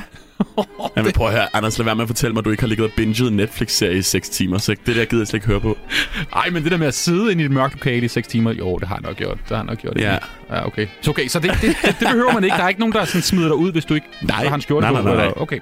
Øh, hvad skal man gøre, før man går ind til selve forestillingen? Altså, det er jo meget øh, forskelligt, hvad folk har lyst til. Altså, jeg elsker at dukke op uforberedt og bare tage et indtryk. Okay. Øhm, man har jo længe sagt sådan her, læs lige handlingen først og sådan noget. Og det er der rigtig mange, der anbefaler stadig, men jeg synes ikke, det er nødvendigt overhovedet. Øhm, Er handlingen vigtig i opera? Fordi... ja, det synes jeg. Altså for mig er opera teater. Det er en fortælling. Det er som at se en film. Men man kan jo så er der musik på. Nej, men man kan, alt er jo tekstet. Du kan jo læse alt, hvad de siger. Mm. Du, du kan jo heller ikke forstå en spansk film, men der er jo forhåbentlig undertekster på. Nå, ja, der er selvfølgelig der er under... Der Ja, er jo ja. sådan, der kører sådan Alt er tekstet. ting. Ja, ja. Yes. Okay. Så Men er det, kan- ikke meget, er det ikke meget karikeret, øh, historien altid? Er det ikke meget sådan ekstremt store følelser, og Jo. ikke så, det er ikke så relaterbart, hvad der lige sker i Paris i øh, La Bohème, for eksempel? Ja, men, men, men hjertesorg er en ekstremt stor følelse, så jeg køber bare ikke den der, det, det begreb om realisme. Jeg synes ikke, det, det er en rigtig øh, måde at se, hvad det er, der er realistisk på. Øhm, Nej, men altså, det lød meget sådan deklar- altså, deklarerende, men... Nej, nej. Øhm, jeg hørte Kasper Holten snakkede engang om det, det der med sådan, okay, hvi- hvis, hvis et brud mellem to mennesker tager 14 minutter, gud, hvor er det kort tid egentlig. Prøv lige at tænke over det. Så på en eller anden måde synes jeg også, der er en sådan ironi i det. Det, det smukke for mig, der sker i operasalen, er jo, når tiden stopper. Og det er det, det kan, det rum. At mm. det kan gå ind og sætte en eller anden situation op, og så er der pludselig noget tid, der går i stykker, og så står der en følelse, som vi undersøger rent på scenen foran os. Hvad øh, er sådan dit bedste råd til, hvad man skal lægge mærke til, når man kommer så ind og sætter sig i, i stolen der? Hvad, hvad skal man især, hvad lægger du mærke til på, på scenen? Mm, altså, jeg lægger jo mærke til øh, det er sådan helt faglige, tekniske, fordi jeg arbejder med det, det er jo klart. Men jeg lægger mærke til, om de valg, der, jeg, der er blevet tr- traf, truffet, traffet, træffet, triffet, er... Øh, altså, hvad, nej, men hele ideen om sådan her, okay, vi har et musikalsk værk, vi har et værk, vi har en tekst, vi har en whatever, om det så er Shakespeare eller en opera eller whatever. Så er der nogen, der har truffet et valg på det, og ligesom prøvet at forme det i en bestemt retning. Og så den der... Jeg elsker den der diskussion, der hedder, var det her et, var det et rigtigt valg simpelthen på det her tidspunkt, eller lagde den her obo stemme op til, at det her menneske seriøst skulle kollapse på scenen lige nu, eller skulle man måske gøre det 20 sekunder senere, hvor orkestret rent faktisk eksploderer, eller hvor... Øhm, men det er jo bare mig sådan helt teknisk. Jeg synes ikke, man skal lægge mærke til noget særligt, fordi det, det analytiske sted, det er jo også bare mig, der er arbejdsskadet. Man skal bare sidde og nyde det. Det vil jeg da ønske, jeg kunne. Er det en forkert følelse, hvis man synes, det er noget værd øh, lort, og man ikke forstår noget af det? Nej, selvfølgelig ikke. Ej, men prøv at høre, jeg, der er heller ikke nogen, der skal tvinge mig til Copenhagen. Det kommer aldrig til at ske. Så jeg er også lidt sådan, jeg, der, jeg, jeg synes, det er så fair, at man bare ikke bryder sig om det. Altså, jeg, jeg gider ikke den der med sådan, alle elsker det nok. Fordi selvfølgelig alle har det potentiale for at elske alting, men, men, men jeg synes, at det er med, den her, med det mediebillede, vi har lige nu, med den måde, som ens opmærksomhed fungerer på, med scrolling og med TikTok og med alt muligt i de forskellige generationer, der tror jeg bare, at hele den der idé om at trække folk ind til et tilbud, det er f- helt vildt uddateret. Så, hvad, så hvad er i stedet for? Lav dit shit og elsk det selv, så smitter det. Ah, nej, men vidderligt, hvis, vi- hvis vi er gode nok, hvis vi, det vi laver er høj nok kvalitet, så kommer folk. Altså, Hvad hvis man ikke forstår det? Fordi det tror jeg også, at måske er en følelse. Det, det tror jeg, jeg er blevet ramt af et par gange. Jeg er ikke sådan 100% forstår. Jeg føler, at alle andre forstår i salen, hvad der sker. Mm. Jeg forstår det ikke. Nej, det gør jeg heller ikke altid. Og det tror jeg heller ikke altid, man skal. Men jeg er også lidt sådan, hvis det her ikke formidler sig til mig, så er det jo det, der er dårligt. Det er jo ikke mig, der er dårlig. Hmm. Mm. Altså, hvis jeg på en eller anden måde ikke føler mig... Hvis jeg ikke bliver rørt af det her, det er jo meget sjældent, at jeg egentlig virkelig bliver rørt af en operaforestilling, for eksempel. Altså, men når det så endelig sker, så er jeg sådan her, det her var for sygt, men det er også tre forestillinger siden, det er sket. Øhm, og hvis ikke det sker, så skal man jo heller ikke være bleg for at gå ind og sige, okay, men det var bare ikke et særligt dygtigt håndværk måske den her gang, eller der var blevet truffet nogle forkerte valg igen, eller der var...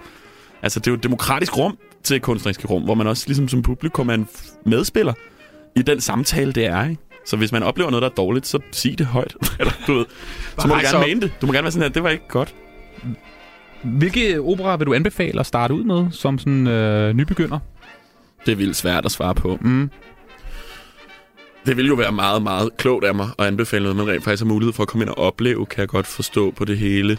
Øhm, altså, La Traviata er jo en stor klassiker, som har premiere meget snart. Og den er meget sådan her, jeg dør, jeg er forelsket.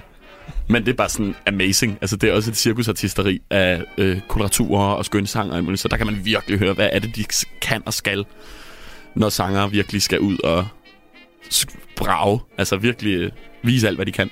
Og det er bare sådan en evig klassiker. Den kan ikke gå galt. Så den vil jeg da anbefale, man tager her.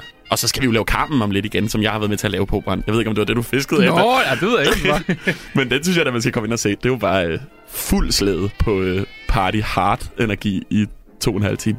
Kan man godt drikke sig fuld, og så gå ind og se en opera? Nej, det er det bedste. ja. det er jo derfor, jeg elsker, at der er pauser i de her forestillinger. Det er jo fordi, så kan man gå ud og få sådan en skid på. Ja. Du lytter til fredagsmissionen på Radio 4. Johan Klint Sandberg er altså øh, dagens fredagsgæst. Øh, Johan, nu skal du kastes ud i noget, som hedder enten eller. Der kommer en udsagn, og så skal du øh, råbe op om det, der passer bedst på dig. Opera eller ballet? Altså, åh, det er lort. Men opera, selvfølgelig. Ballet kan du også godt se noget fedt i. Elsker det. Mm. Ja. Og- Har svært ved det, elsker det. Men har svært ved det, men jeg elsker det. Oh, kan blive ved. Men også svært ved det. Øh, Aarhus Teater eller Aalborg Teater? Nej, det må du ikke sige. Øhm, brr, jeg, elsker, øh, øh, jeg elsker eksperimenterne på Aarhus Teater. Jeg elsker ensemblet på Aalborg Teater. Kan man sige det? Mm, kan man ja, sagtens. Jeg synes simpelthen, at Aalborg Teater har øh, nogle af Danmarks fedeste skuespillere, og jeg vil ønske, at jeg boede to minutter væk derfra. Øhm, men Aarhus Teater, de, de, de er bare mega progressive i, hvad den her genre udvikler sig til i Danmark. Jeg elsker dem. Noget progressiv, hvordan? Jamen, bare sådan det der med at stole på et format, som man bare ikke ved om sælger. Og det er bare modigt, og det er risikovilligt, og det er amazing. Nødeknækkeren eller Disneys juleshow? Altid nødknækkeren. Okay. Ja. Jamen prøv at høre, jeg er ikke melankolsk. Altså, jeg er ikke nostalgiker. Jeg er ikke sådan her, ej, barndom, det var bedre i gamle dage. Åh, oh, koldt. Men, nej, men sådan her. Men på den anden side, nødknækkeren er bare min barndom. Altså, Barbie nødknækkeren. Jeg ved ikke, om der er nogen af lytterne, der har set de her Barbie-film, men Barbie nødknækker, Barbie Svanesø, det er jo det sygeste trip for mig. øh, Wagner eller Mozart? Ja, det kommer an på, øh, hvad Mood. min kærlighedsstatus er. Mm. Nej. Hvad er Wagner, hvad er Wagner godt til? Wagner er sådan her, okay, jeg skal lige have nogle indvolde revet i stykker i smerte og glæde og storladenhed og tysk energi. Og Mozart, det er bare sådan... Jeg, altså, jeg tror, jeg ville sige Mozart, men det er også fordi Mozart, det er sådan teknisk Mm. mega svært. Og mega kedeligt, hvis det ikke er virkelig, virkelig godt spillet. Altså, jeg synes virkelig, Mozart er kedeligt, hvis det ikke er verdensklasse, decideret. Okay. Ja. Er det, er, det, er det egentlig i orden at lytte til Wagner egentlig, i forhold til, han, er, han var jo antisemit, ikke? Jo. Og, og, og flyttede lidt med noget nazisme, før det blev opfundet. Ish. Ja, det Hitlers yndlings, yndlingskunstner, ikke? Jo, jo. Det var yndlingstyven. Noget med Wagner. Jo, men Morten Messersmith kan også godt lide O, og det gør jeg ikke. Altså, ej, okay, den sammenligning lavede jeg ikke. Men, nej, men, nej, nej, men prøv at, jeg elsker dig, Morten. Det er ikke noget der, men sådan, selvfølgelig kan man da lytte til Wagner. Hans værker er da forhåbentlig større end det. Eller forstår jeg, det er virkelig sådan, øh, ægte bliver nødt til at tro på, for at kunne overleve i den her Den her svær, genre. Ja, for en, en svær verden også. Hårde eller bløde pakker under juletræet? Jeg troede, du talte om cigaretpakker. Øh, altid hård. Jeg har en bachelor i litteraturvidenskab. Man kan aldrig gå galt ved at begynde at tale om bøger med mig. Hmm. Hvem vil du helst på date med? Ellemann eller Mette Frederiksen? Ellemann. Øh, 100. Forsvarsminister. Det bliver sgu da ikke mere hot. Jeg synes, hans øh, øjenbryn er rimelig sindssyg. Jamen, ja, hans, hele hans karisma, den måde, han stiller sig frem, den måde med, altså, han afslører sin egen medietræning på den smukkeste måde i verden. Det er så, øh, mm, jeg synes, det er ret lækkert, faktisk. Hvad vil du helst miste? Høresansen eller synsansen? Øh, ej, åh, oh, det var voldsomt spørgsmål. Mm. Øhm, jeg får det vildere over musik, end over malerier. Lad det med mit svar. Jeg vil hellere miste synsansen, tror jeg. Mm. Ja. Det har jeg også håbet på, du sagt. Hvad er mest so last year? Facebook-debatter eller Aperol Spritz? Altså, jeg kan ikke hate Aperol. Facebook-debatter, Mm. super akavet. Ja, virkelig akavet. At, men, men det gør du der ikke i, eller hvad? Nej, 0 procent. Jo, jeg mener noget, når jeg synes, folk er rigtig dumme. Men mere på sådan en faglig måde. Jeg kan blive sådan... Ej. Jeg kan ikke lide Facebook-debatter. Jeg bliver sådan, fuck nu af. Men jeg kan meget godt lide at skrive en velformuleret kommentar en gang imellem til nogen, jeg synes øh, tager fejl. Men så er det også på en meget, meget nørdet måde. Jeg kunne aldrig finde på at gå ind på en eller anden Jyllandsposten og bare være sådan her skrid. Mm. Dejlig af jorden eller højt for træets grønne top? Dejlig af jorden. 100 procent. Ane Halsbo Jørgensen eller Jakob Engel Schmidt som kulturminister? Altså, jeg elsker jo Ane, Hmm. men jeg er også lidt sådan, vi må da jo se. Altså, jeg kan godt lide Anne Hals på, men jeg kan godt lide for eksempel, at der står noget om kultur i regeringsgrundlaget. Så på den måde, Jacob Engel Schmidt. Men ah, jeg savner altså allerede Ane Hals på. Øhm, det er jo lidt sjovt med Jakob Engel jo, fordi han har sagt, da han fik overdraget Kulturministeriet, at han jo i sin tale, jeg citerer, det her er et job, hvor man bliver stillet mange spørgsmål om sit kulturforbrug. Mm. Mm-hmm. Og jeg kan da fortælle at jeg skal se Carmen Hey, hey. med min bedre halvdel. Og så holder jeg jo et meget Lyngby Boldklub. Ja. og Carmen har du jo været med til at lave, ikke? ja, det har jeg. Ja. Det, altså, det, det skal, jeg, jeg er så tryg ved, at han skal ind og se den forskning. Han kommer jo igen 300 gange efter den, tror jeg. Men du har jo været meget, øhm, du har jo været sådan lidt aktivist omkring kulturpolitik. Altså, du vil, du vil gerne have mere af det, ikke? Altså sådan, det bliver, det bliver taget mere alvorligt. Ja, altså jeg, jeg har altid privat anskuet det sådan, at vi har på en eller anden måde en trappestige dannelse. Vi har et, et børneministerium, så har vi et undervisningsministerium, vi har et uddannelsesministerium, og så til sidst har vi et kulturministerium, som egentlig tager sig af størstedelen af det danske samfund. Så på den måde for mig er kulturministeriet jo i princippet et form for uddannelsesministerium for befolkningen, hvis man virkelig anskuer det der, hvor jeg synes, det bor. Altså, Mm. så på den måde, ja, jeg synes, jeg er lykkelig over, at kulturministeren sidder i koordinationsudvalget nu, fordi det er jo kraftet med det, der skaber verden af i morgen. Vi hopper videre til det sidste. Pornhub eller fræk litteratur? Pornhub. Ja. Ja. Der, ja. Det, det, det. Nej, men altså, whatever. Eller, ja, ja. Det er bare sådan... Jeg, jeg, er meget, øh, jeg er lidt misundelig på folk, der kan læse fræk litteratur og synes, det er det samme som at Mm. se noget hudfilm. Hudfilm. Jeg havde et ulækkert ord. ja, det er måske faktisk lidt ulækkert. Nej, ja, ja. Jamen, fræk litteratur er da spændende, groundbreaking, øh, historisk, ofte kedeligt.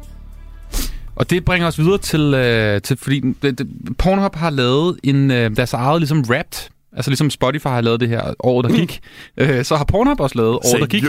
Og jeg tænkte, vi lige skulle tage en hurtig quiz. Aha. For jeg tænkte, du var den helt rigtige øh, at have med til det. Husk, jeg er super homoseksuel.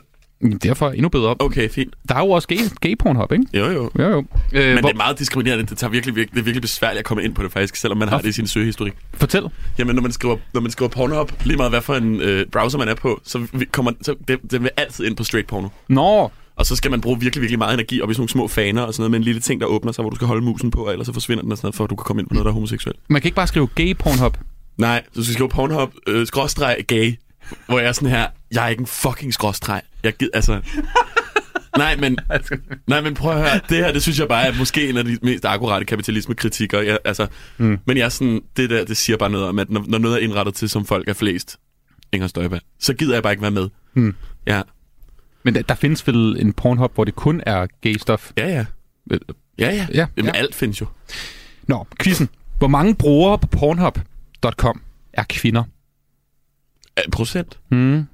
Vil du have nogle muligheder? Nej, eller jo, jeg ved det jo ikke. Men, 10, 15 eller 29 procent? wow, spændende. Om, så må jeg sige 29. Fuldstændig korrekt. Men det er også fordi, det er det eneste præcise tal. Ja, jeg fandt også lige på det hurtigt. så. Ja, du kunne have sagt 9, 18, 9. Men 29 procent? Er det overraskende lavt, eller er det overraskende højt for dig? Det ved jeg ikke. Jeg, jeg, Det, jeg synes, det, det er faktisk højere, end at jeg troede, at det var lavt. mm. Forstå mig ret. Hvad er kvindernes yndlingskategorier? Og du får tre valgmuligheder. Lesbian, gay eller outdoor. Gay. Lesbian? Nej, hvor sødt. Ja. Gud, hvor hot. USA er det land, som bruger Pornhub mest. Hvilket land er nummer to? UK, Mexico eller Ægypten? jeg håber, det er Ægypten. Det er UK. Okay. ja, altså, det er jo... Lyder lige nogen derovre. Mm. Vi tager den sidste. Hvad er vi mest til i Danmark i kategori? Det er altså Pornhubs helt egen år, der gik. 2022. Mm. Er det handjob, doggy eller anal?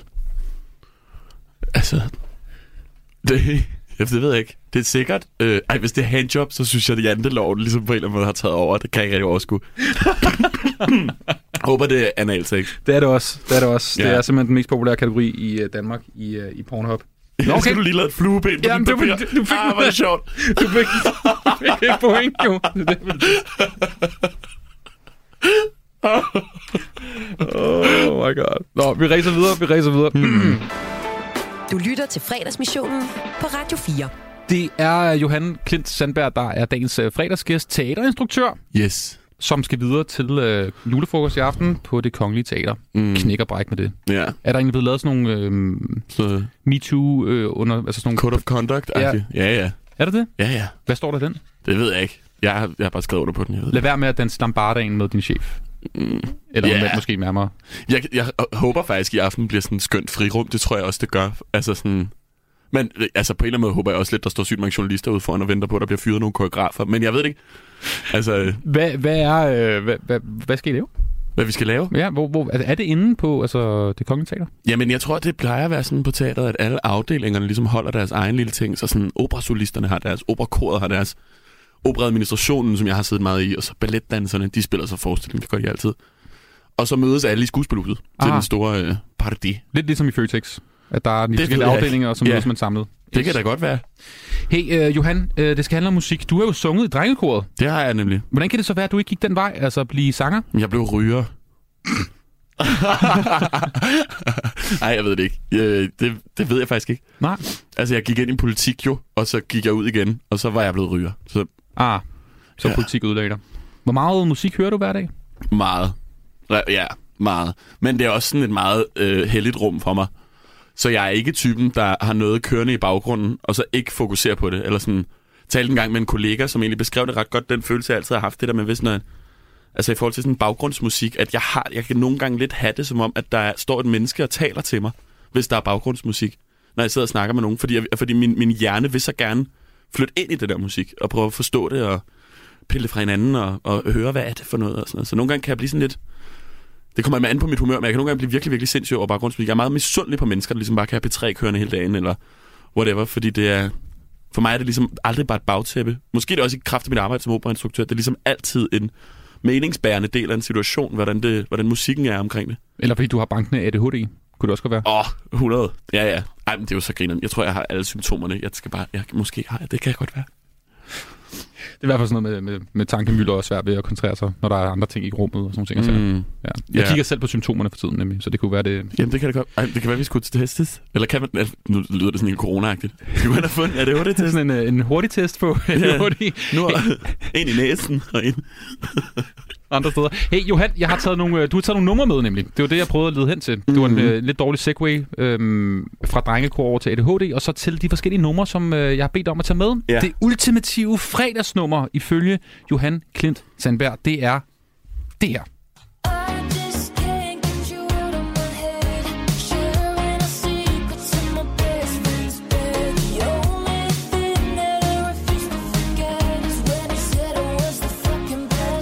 Johan, det smager jo ikke så meget af Faust, det her. Nej. Men det skal det da heller ikke. Nå, okay. Faust er da ikke fredag aften. Nej, hvad er det så? Jeg ved ikke, onsdag morgen på en DSB-perron på grund af aflysninger. Hvad, hvad hører vi her?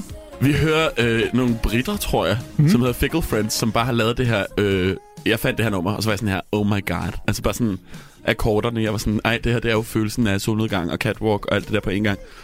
Og så lyttede jeg efter teksten, og så fandt jeg ud af, at det er en kærlighedssang til nogen, der bruger de dem pronomner. Og så blev jeg bare sådan helt rørt over den der idé at skrive sådan, et, du, altså sådan en, øh, ja, sådan en, øh, en, en sang om at møde et menneske, som man ikke vil sætte i boks, altså, men man er bare sådan... Ja. Prøv lige at forklare det egentlig, det der med pronomer der. Hvor- Hvorfor, er det, hvorfor synes du, det er særlig fedt i sådan en sang? Er det fordi, du føler, at næsten alle sange er blevet skrevet til et specifikt køn, eller hvordan? Ja. ja. ja. Ja. Nej, men så er jeg også bare sådan, hvorfor ikke? Eller du ved, det, det, ja. Det gik bare op for mig sådan, gud, hvor er det fint, at man er til den her fest, og man møder det her menneske, og de var bare mega søde, og det var bare sådan, det var. Og jeg kan ikke glemme, hvor amazing det her menneske var. Det synes jeg bare er sødt.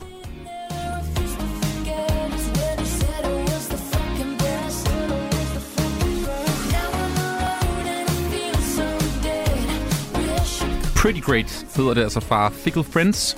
Rigtig fra England. Hvad er de fra England? Ja, så det var, du var fuldstændig korrekt. Altså mm. Et virkelig godt catwalk-nummer, ifølge dig, Johan. Jamen, prøv at lyt. Altså, ja, jeg dør over det. Så går vi videre til uh, dit uh, Guilty Pleasure-nummer. Ja. Og, og, og der, der rammer du altså fuldstændig plet her. Okay,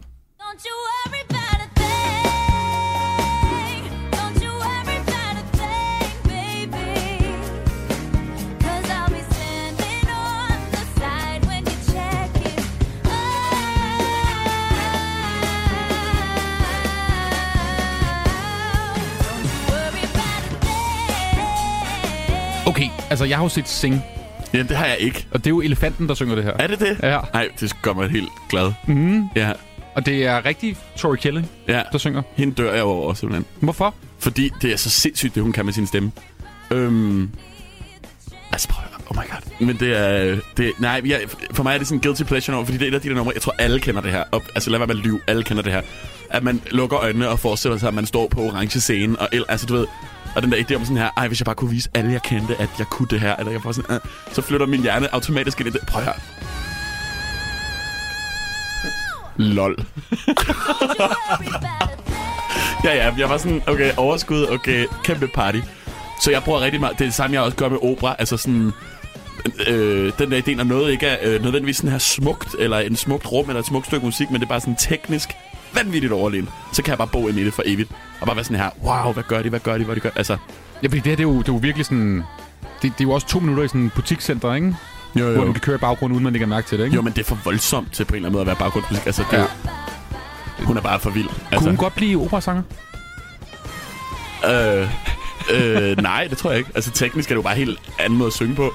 Øhm, men altså... Nej, selvfølgelig kunne hun ikke det. Men hun skal da bare være sig selv. Altså, hun er amazing. Til gengæld fandt jeg ud af, at han er, hun er sygt kristen. Og så døde jeg grin. Altså, hun har lavet et helt album, der handler om Gud. Så jeg synes, det er så sjovt, når man kan det der med sin stemme, og man synger på den der måde, og alt er så vanvittigt fraseret. Og så alt bare sådan noget Jesus. Det synes jeg var så grinerende.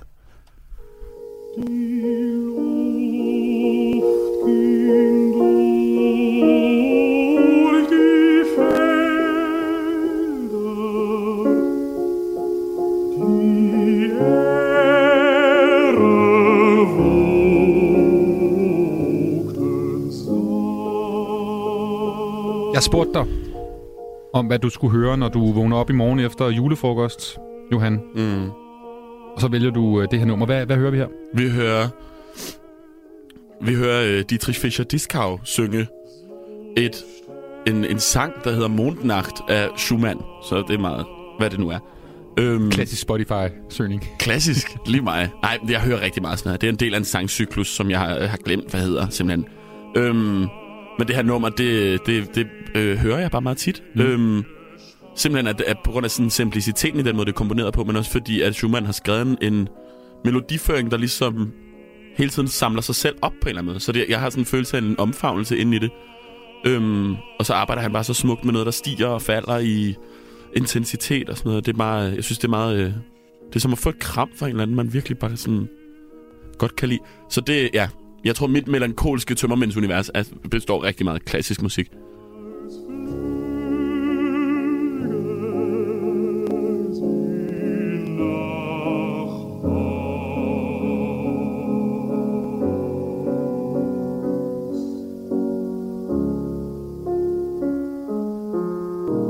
Det er virkelig en, der sådan rydder floor, ikke? Den Jo, her. jo. Mm. Hvis man lige satte den på. Ja, det ville da være dejligt. For at overveje det, så kunne vi altså bare lægge os ned og tage en lur. Æh. Johan Klint Sandberg, det har været øh, fuldstændig altså, outstanding at have besøg af dig her i dagens udgave af fredagsmissionen. Jamen, det er da godt. Kæmpe knæk og bræk med julefrokost i aften. Jo, tak. Hvem, hvad skal du prøve lige at forklare lidt mere? Hvad, skal- altså, hvad, hvad, hvad er dine forventninger? Jamen- hvad er dine forventninger til i aften? Jamen, prøv, jeg er jo freelancer, så jeg, nu, er jeg, nu har jeg været ansat på det kongelige teater i sådan nogle projektansættelser, og jeg er faktisk mellem ansættelser lige nu, så det var fordi, jeg ringede til min chef i morges omkring noget helt andet. Og så var hun sådan, kommer du i aften? Så var jeg sådan, det ved jeg ikke. Og så ringede jeg til chefsekretæren og var sådan, må jeg komme med? Og sådan noget. Så det, det er først i dag, det overhovedet er blevet sådan noget. Kæmpe wildcard. Ja, simpelthen. Ja. Men øh, det er sådan noget, du kan komme ind, hvis du har et adgangskort, og det har jeg. Så jeg, jeg vidste ikke, det var i dag, men nu dukker jeg op øh, til det der skuespilhus noget, fordi jeg kan ligesom ikke, jeg har ikke meldt mig til alt sådan noget kaffekasse og middag inden og sådan noget. Så jeg dukker bare op til festen og, Selvfølgelig. og starter dansekul med noget Schumann eller noget. Det tror jeg vil, øh, det, det vil helt klart være det rigtige sæt på. Hvad, hvad, hvad tager du på? Det ved jeg ikke. Nej. Nej. Det ved jeg faktisk virkelig ikke. Noget, nogle store ørering. Du skal tænke på, at det er jo øh, løftebrudsæson lige nu. Altså, du kan jo bare øh, Nå, ja. gøre, hvad du har lyst til, og så Ja. sige hey. Ja, Der, der er mange muligheder. Jeg Ja, prøver bare ja. at kaste dem ud til dig. det er sjovt. Der, jeg møder mange kommentarer. Altså, jeg var, der var engang på teateret, hvor der så var en, der var sådan her, hvor er de store øreringe? Dem har du da altid på. Det var sådan, oh my god, hold nu kæft. Men øh, så ja, det kan man, det er sjovt at se det som et løftebrud, hvis jeg ligesom bare ser normal ud. Det er det. Hey, uh, Johan Klint Sandberg, det var en uh, fornøjelse at have besøg af dig, altså teaterinstruktør, og have en uh, vidunderlig weekend og en dejlig aften til julefrokost. Tak. I lige måde. Du lytter til fredagsmissionen på Radio 4. Og apropos med det der med løftebrud, ikke? så øh, her forleden i øh, missionen på Radio 4, der, øh, der snakkede de om løftebrud i forbindelse selvfølgelig med øh, Jakob Ellemands øh, store øh, uvending rent politisk. Og der havde de besøg af en mand, som, øh, som er kollega her på kanalen. Han hedder Magnus Kraft, og han er øh, kæmpe fodboldfan og har valgt at boykotte VM i Katar. Indtil han havde øh, en form for tømmermænd, altså en øh, virkelig dommedagstømmermænd i weekenden. Øh, lad os lige høre, hvordan det, det lød, øh, da han var på besøg og fortalte om, at han lavede et kæmpe stort løftebrud på sit boykot, og simpelthen bare har et sig midt i VM i fodbold lige siden. 16 dages selvbestaltet boykot fik sin ende, og som den narkoman jeg er, faldt jeg i med forudsigelig pondis, pondus. Undskyld. En lille streg bare for hyggens skyld, og i selvynkens navn. Pludselig sad jeg alene i et hjørne og sugede de sidste rester ud af den vrangvendte pose, ynkelig og tragisk. Først Holland, USA, så Argentina, Australien, så topscorerlister, rundens hold og fremskrivninger af turneringstræet.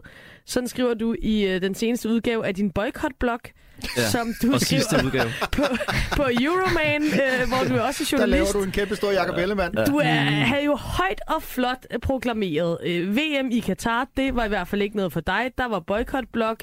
Øh, vi var alle tre sammen i den her boykot. Øh, galej, hellige og rene, som noget kan være. Hvad sker der?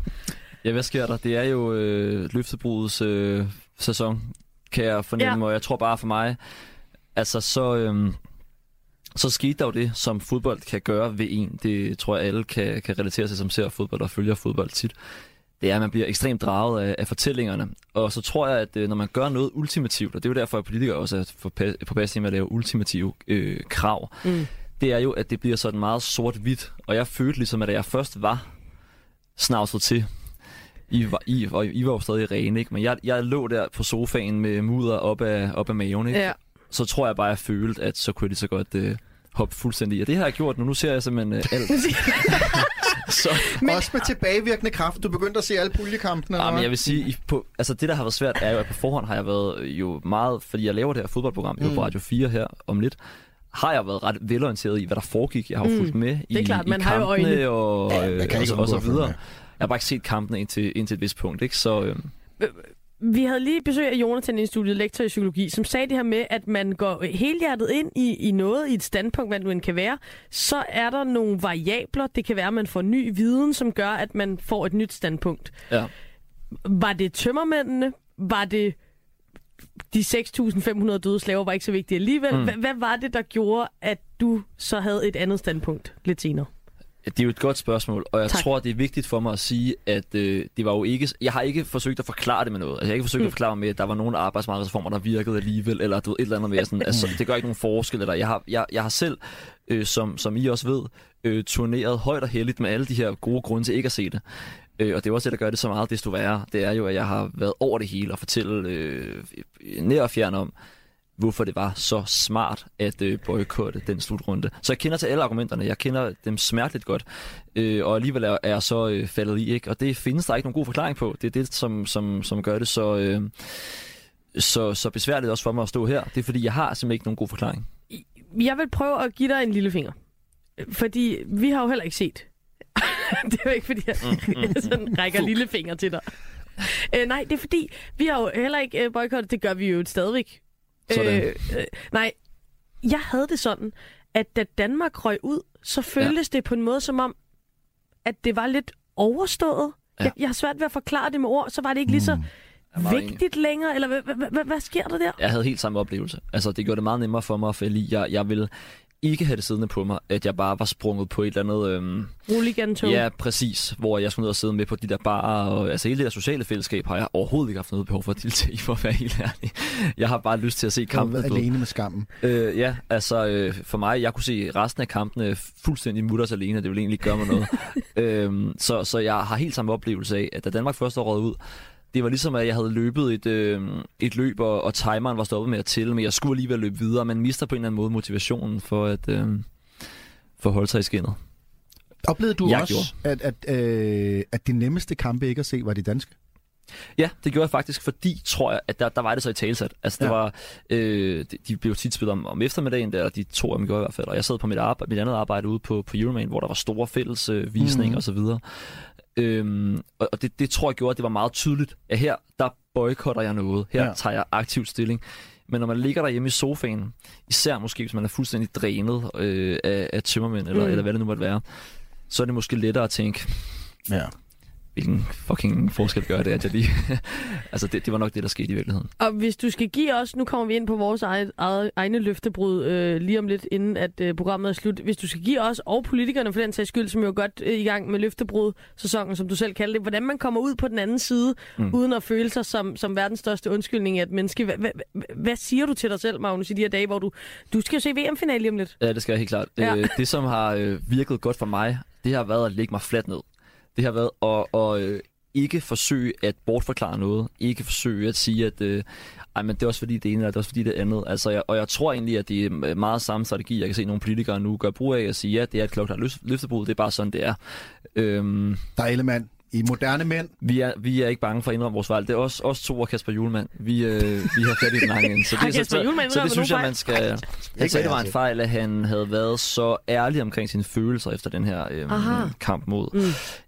Okay, huske, Au- Australien. Nej, øh, Tunesien. Ja. Øhm, fordi at, øh, han mente, det simpelthen måske påvirkede spillerne. Så han har også indrømmet fejl. Det kan Mm. vi.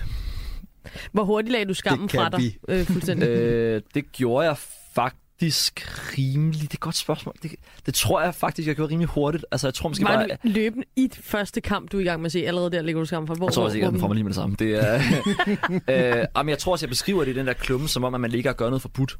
Altså, men, altså, jeg tror, jeg skriver, jeg ligger og ser urinporno for ærlig. Jeg tror, jeg tror, det er det, jeg skriver i, øh, i, i den klumme der. Og, og det, jeg mener med det, er jo, at, at det føles som, man ligesom besudler sig selv og sin egen samvittighed.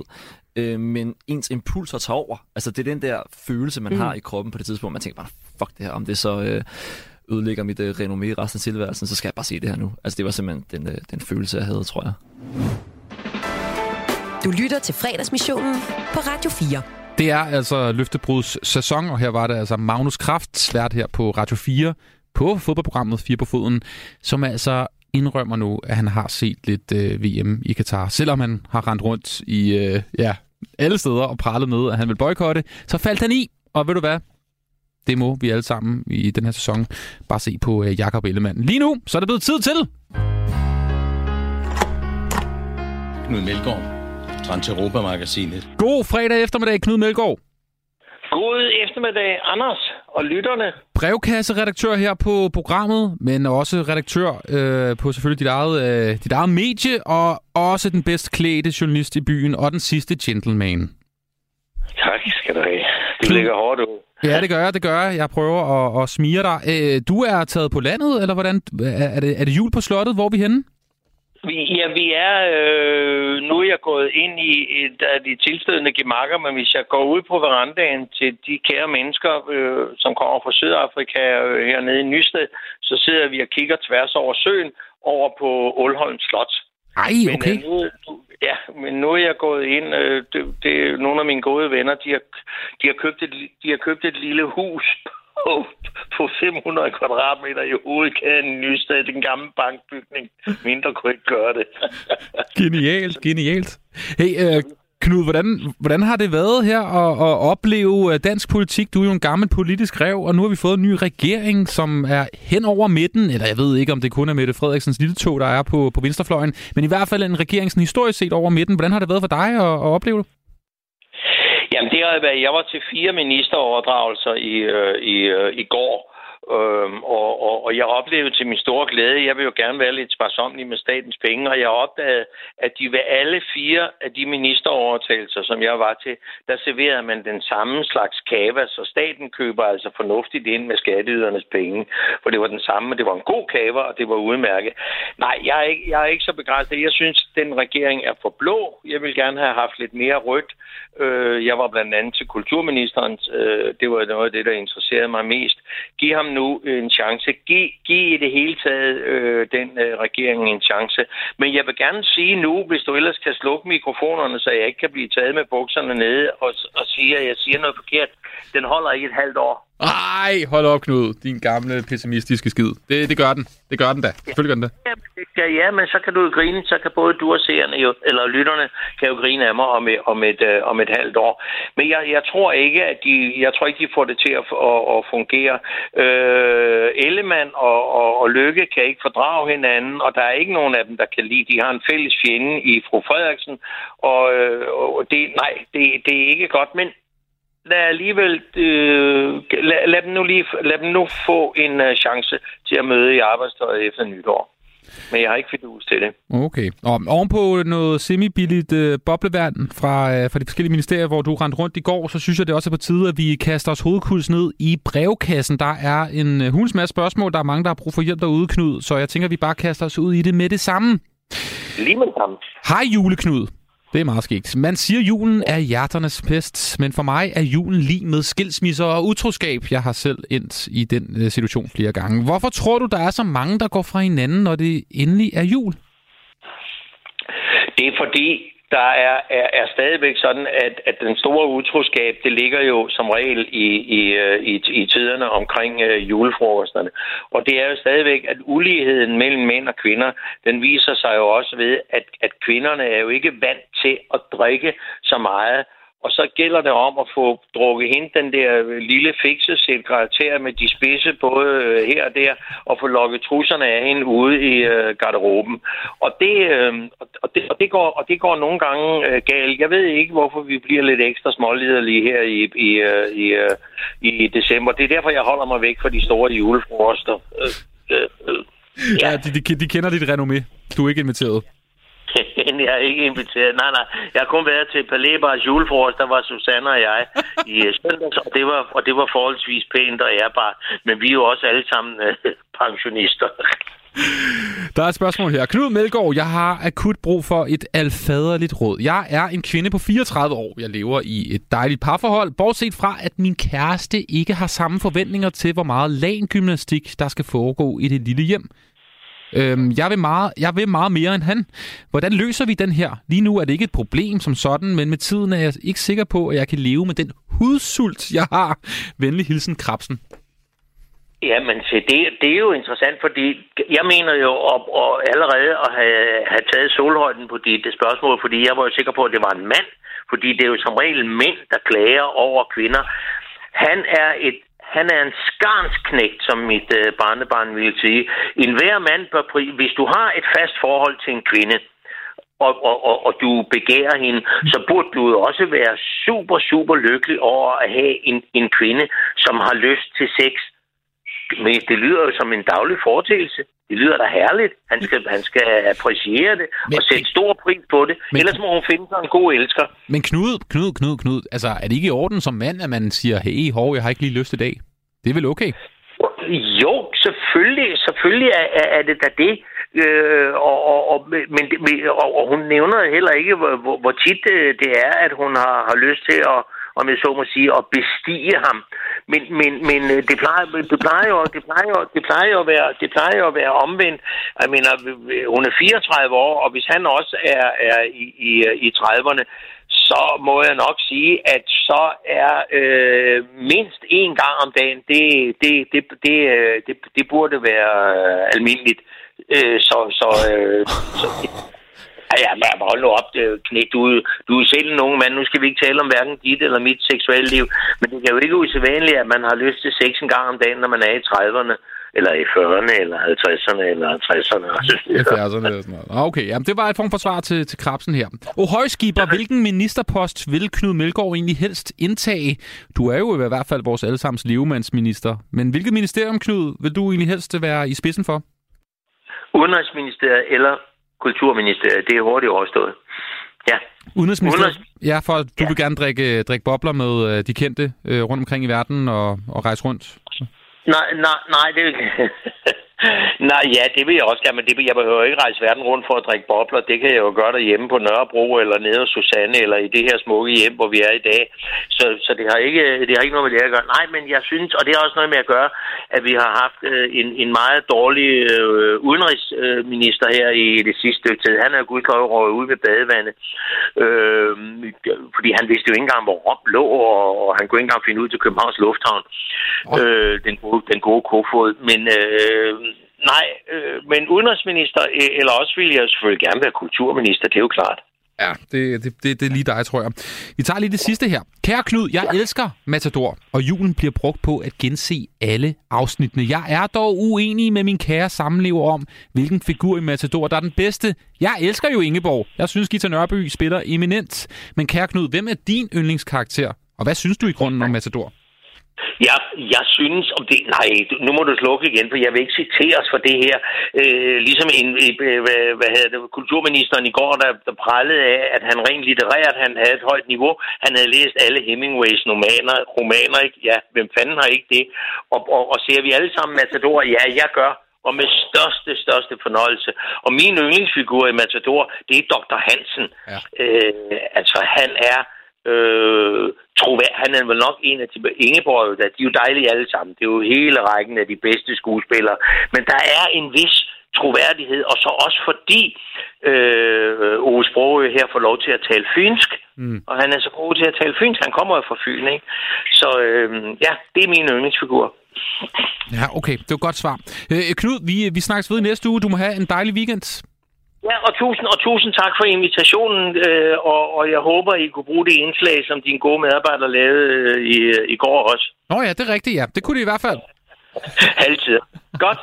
Farvel til dig, Anders, og farvel til lytterne.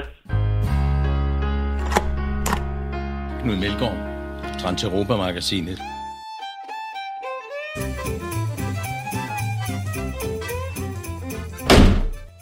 Am I right? Am I right?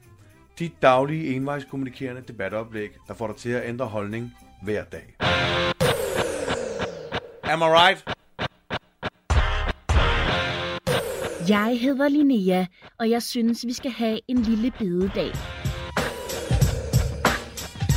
Velkommen til Am I Right? Det er mig, der er praktikanten her på missionen, og som hver dag giver dig nye perspektiver på livet og samfundet. Perspektiver, du aldrig selv havde tænkt på, grundet manglende horisont. For nogle dage siden blev det offentliggjort, at Stor Bededag fra nu af vil blive officielt afskaffet som helligdag. I stedet skal vi alle arbejde den ekstra dag om året, og pengene vil gå til forsvaret, som ville kunne få råd til ni nye kampfly. Jeg har tænkt over det de sidste par dage. Jeg har researchet, jeg har ringet op, men uden held.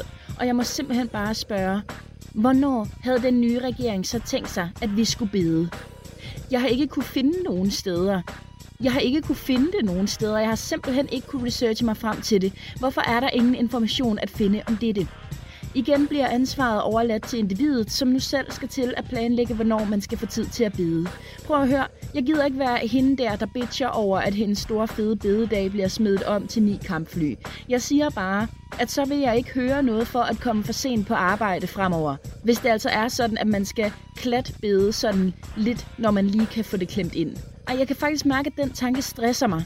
Jeg forstår ikke, hvorfor man ikke, som med alt andet i denne regeringsdannelse, prøver at mødes på midten, og så laver et kompromis. Hvad med en, en lille bidedag, så man bare har en dag om året, hvor man kan få det gjort, og så behøver man ikke tænke på at bede resten af året. Vi kan gøre det en dag i december, for eksempel, hvor dagene er allerkortest.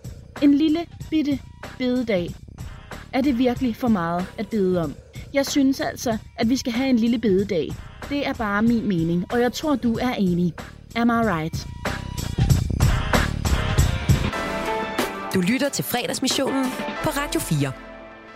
Det var alt, hvad vi havde til dig i dagens udgave af fredagsmissionen.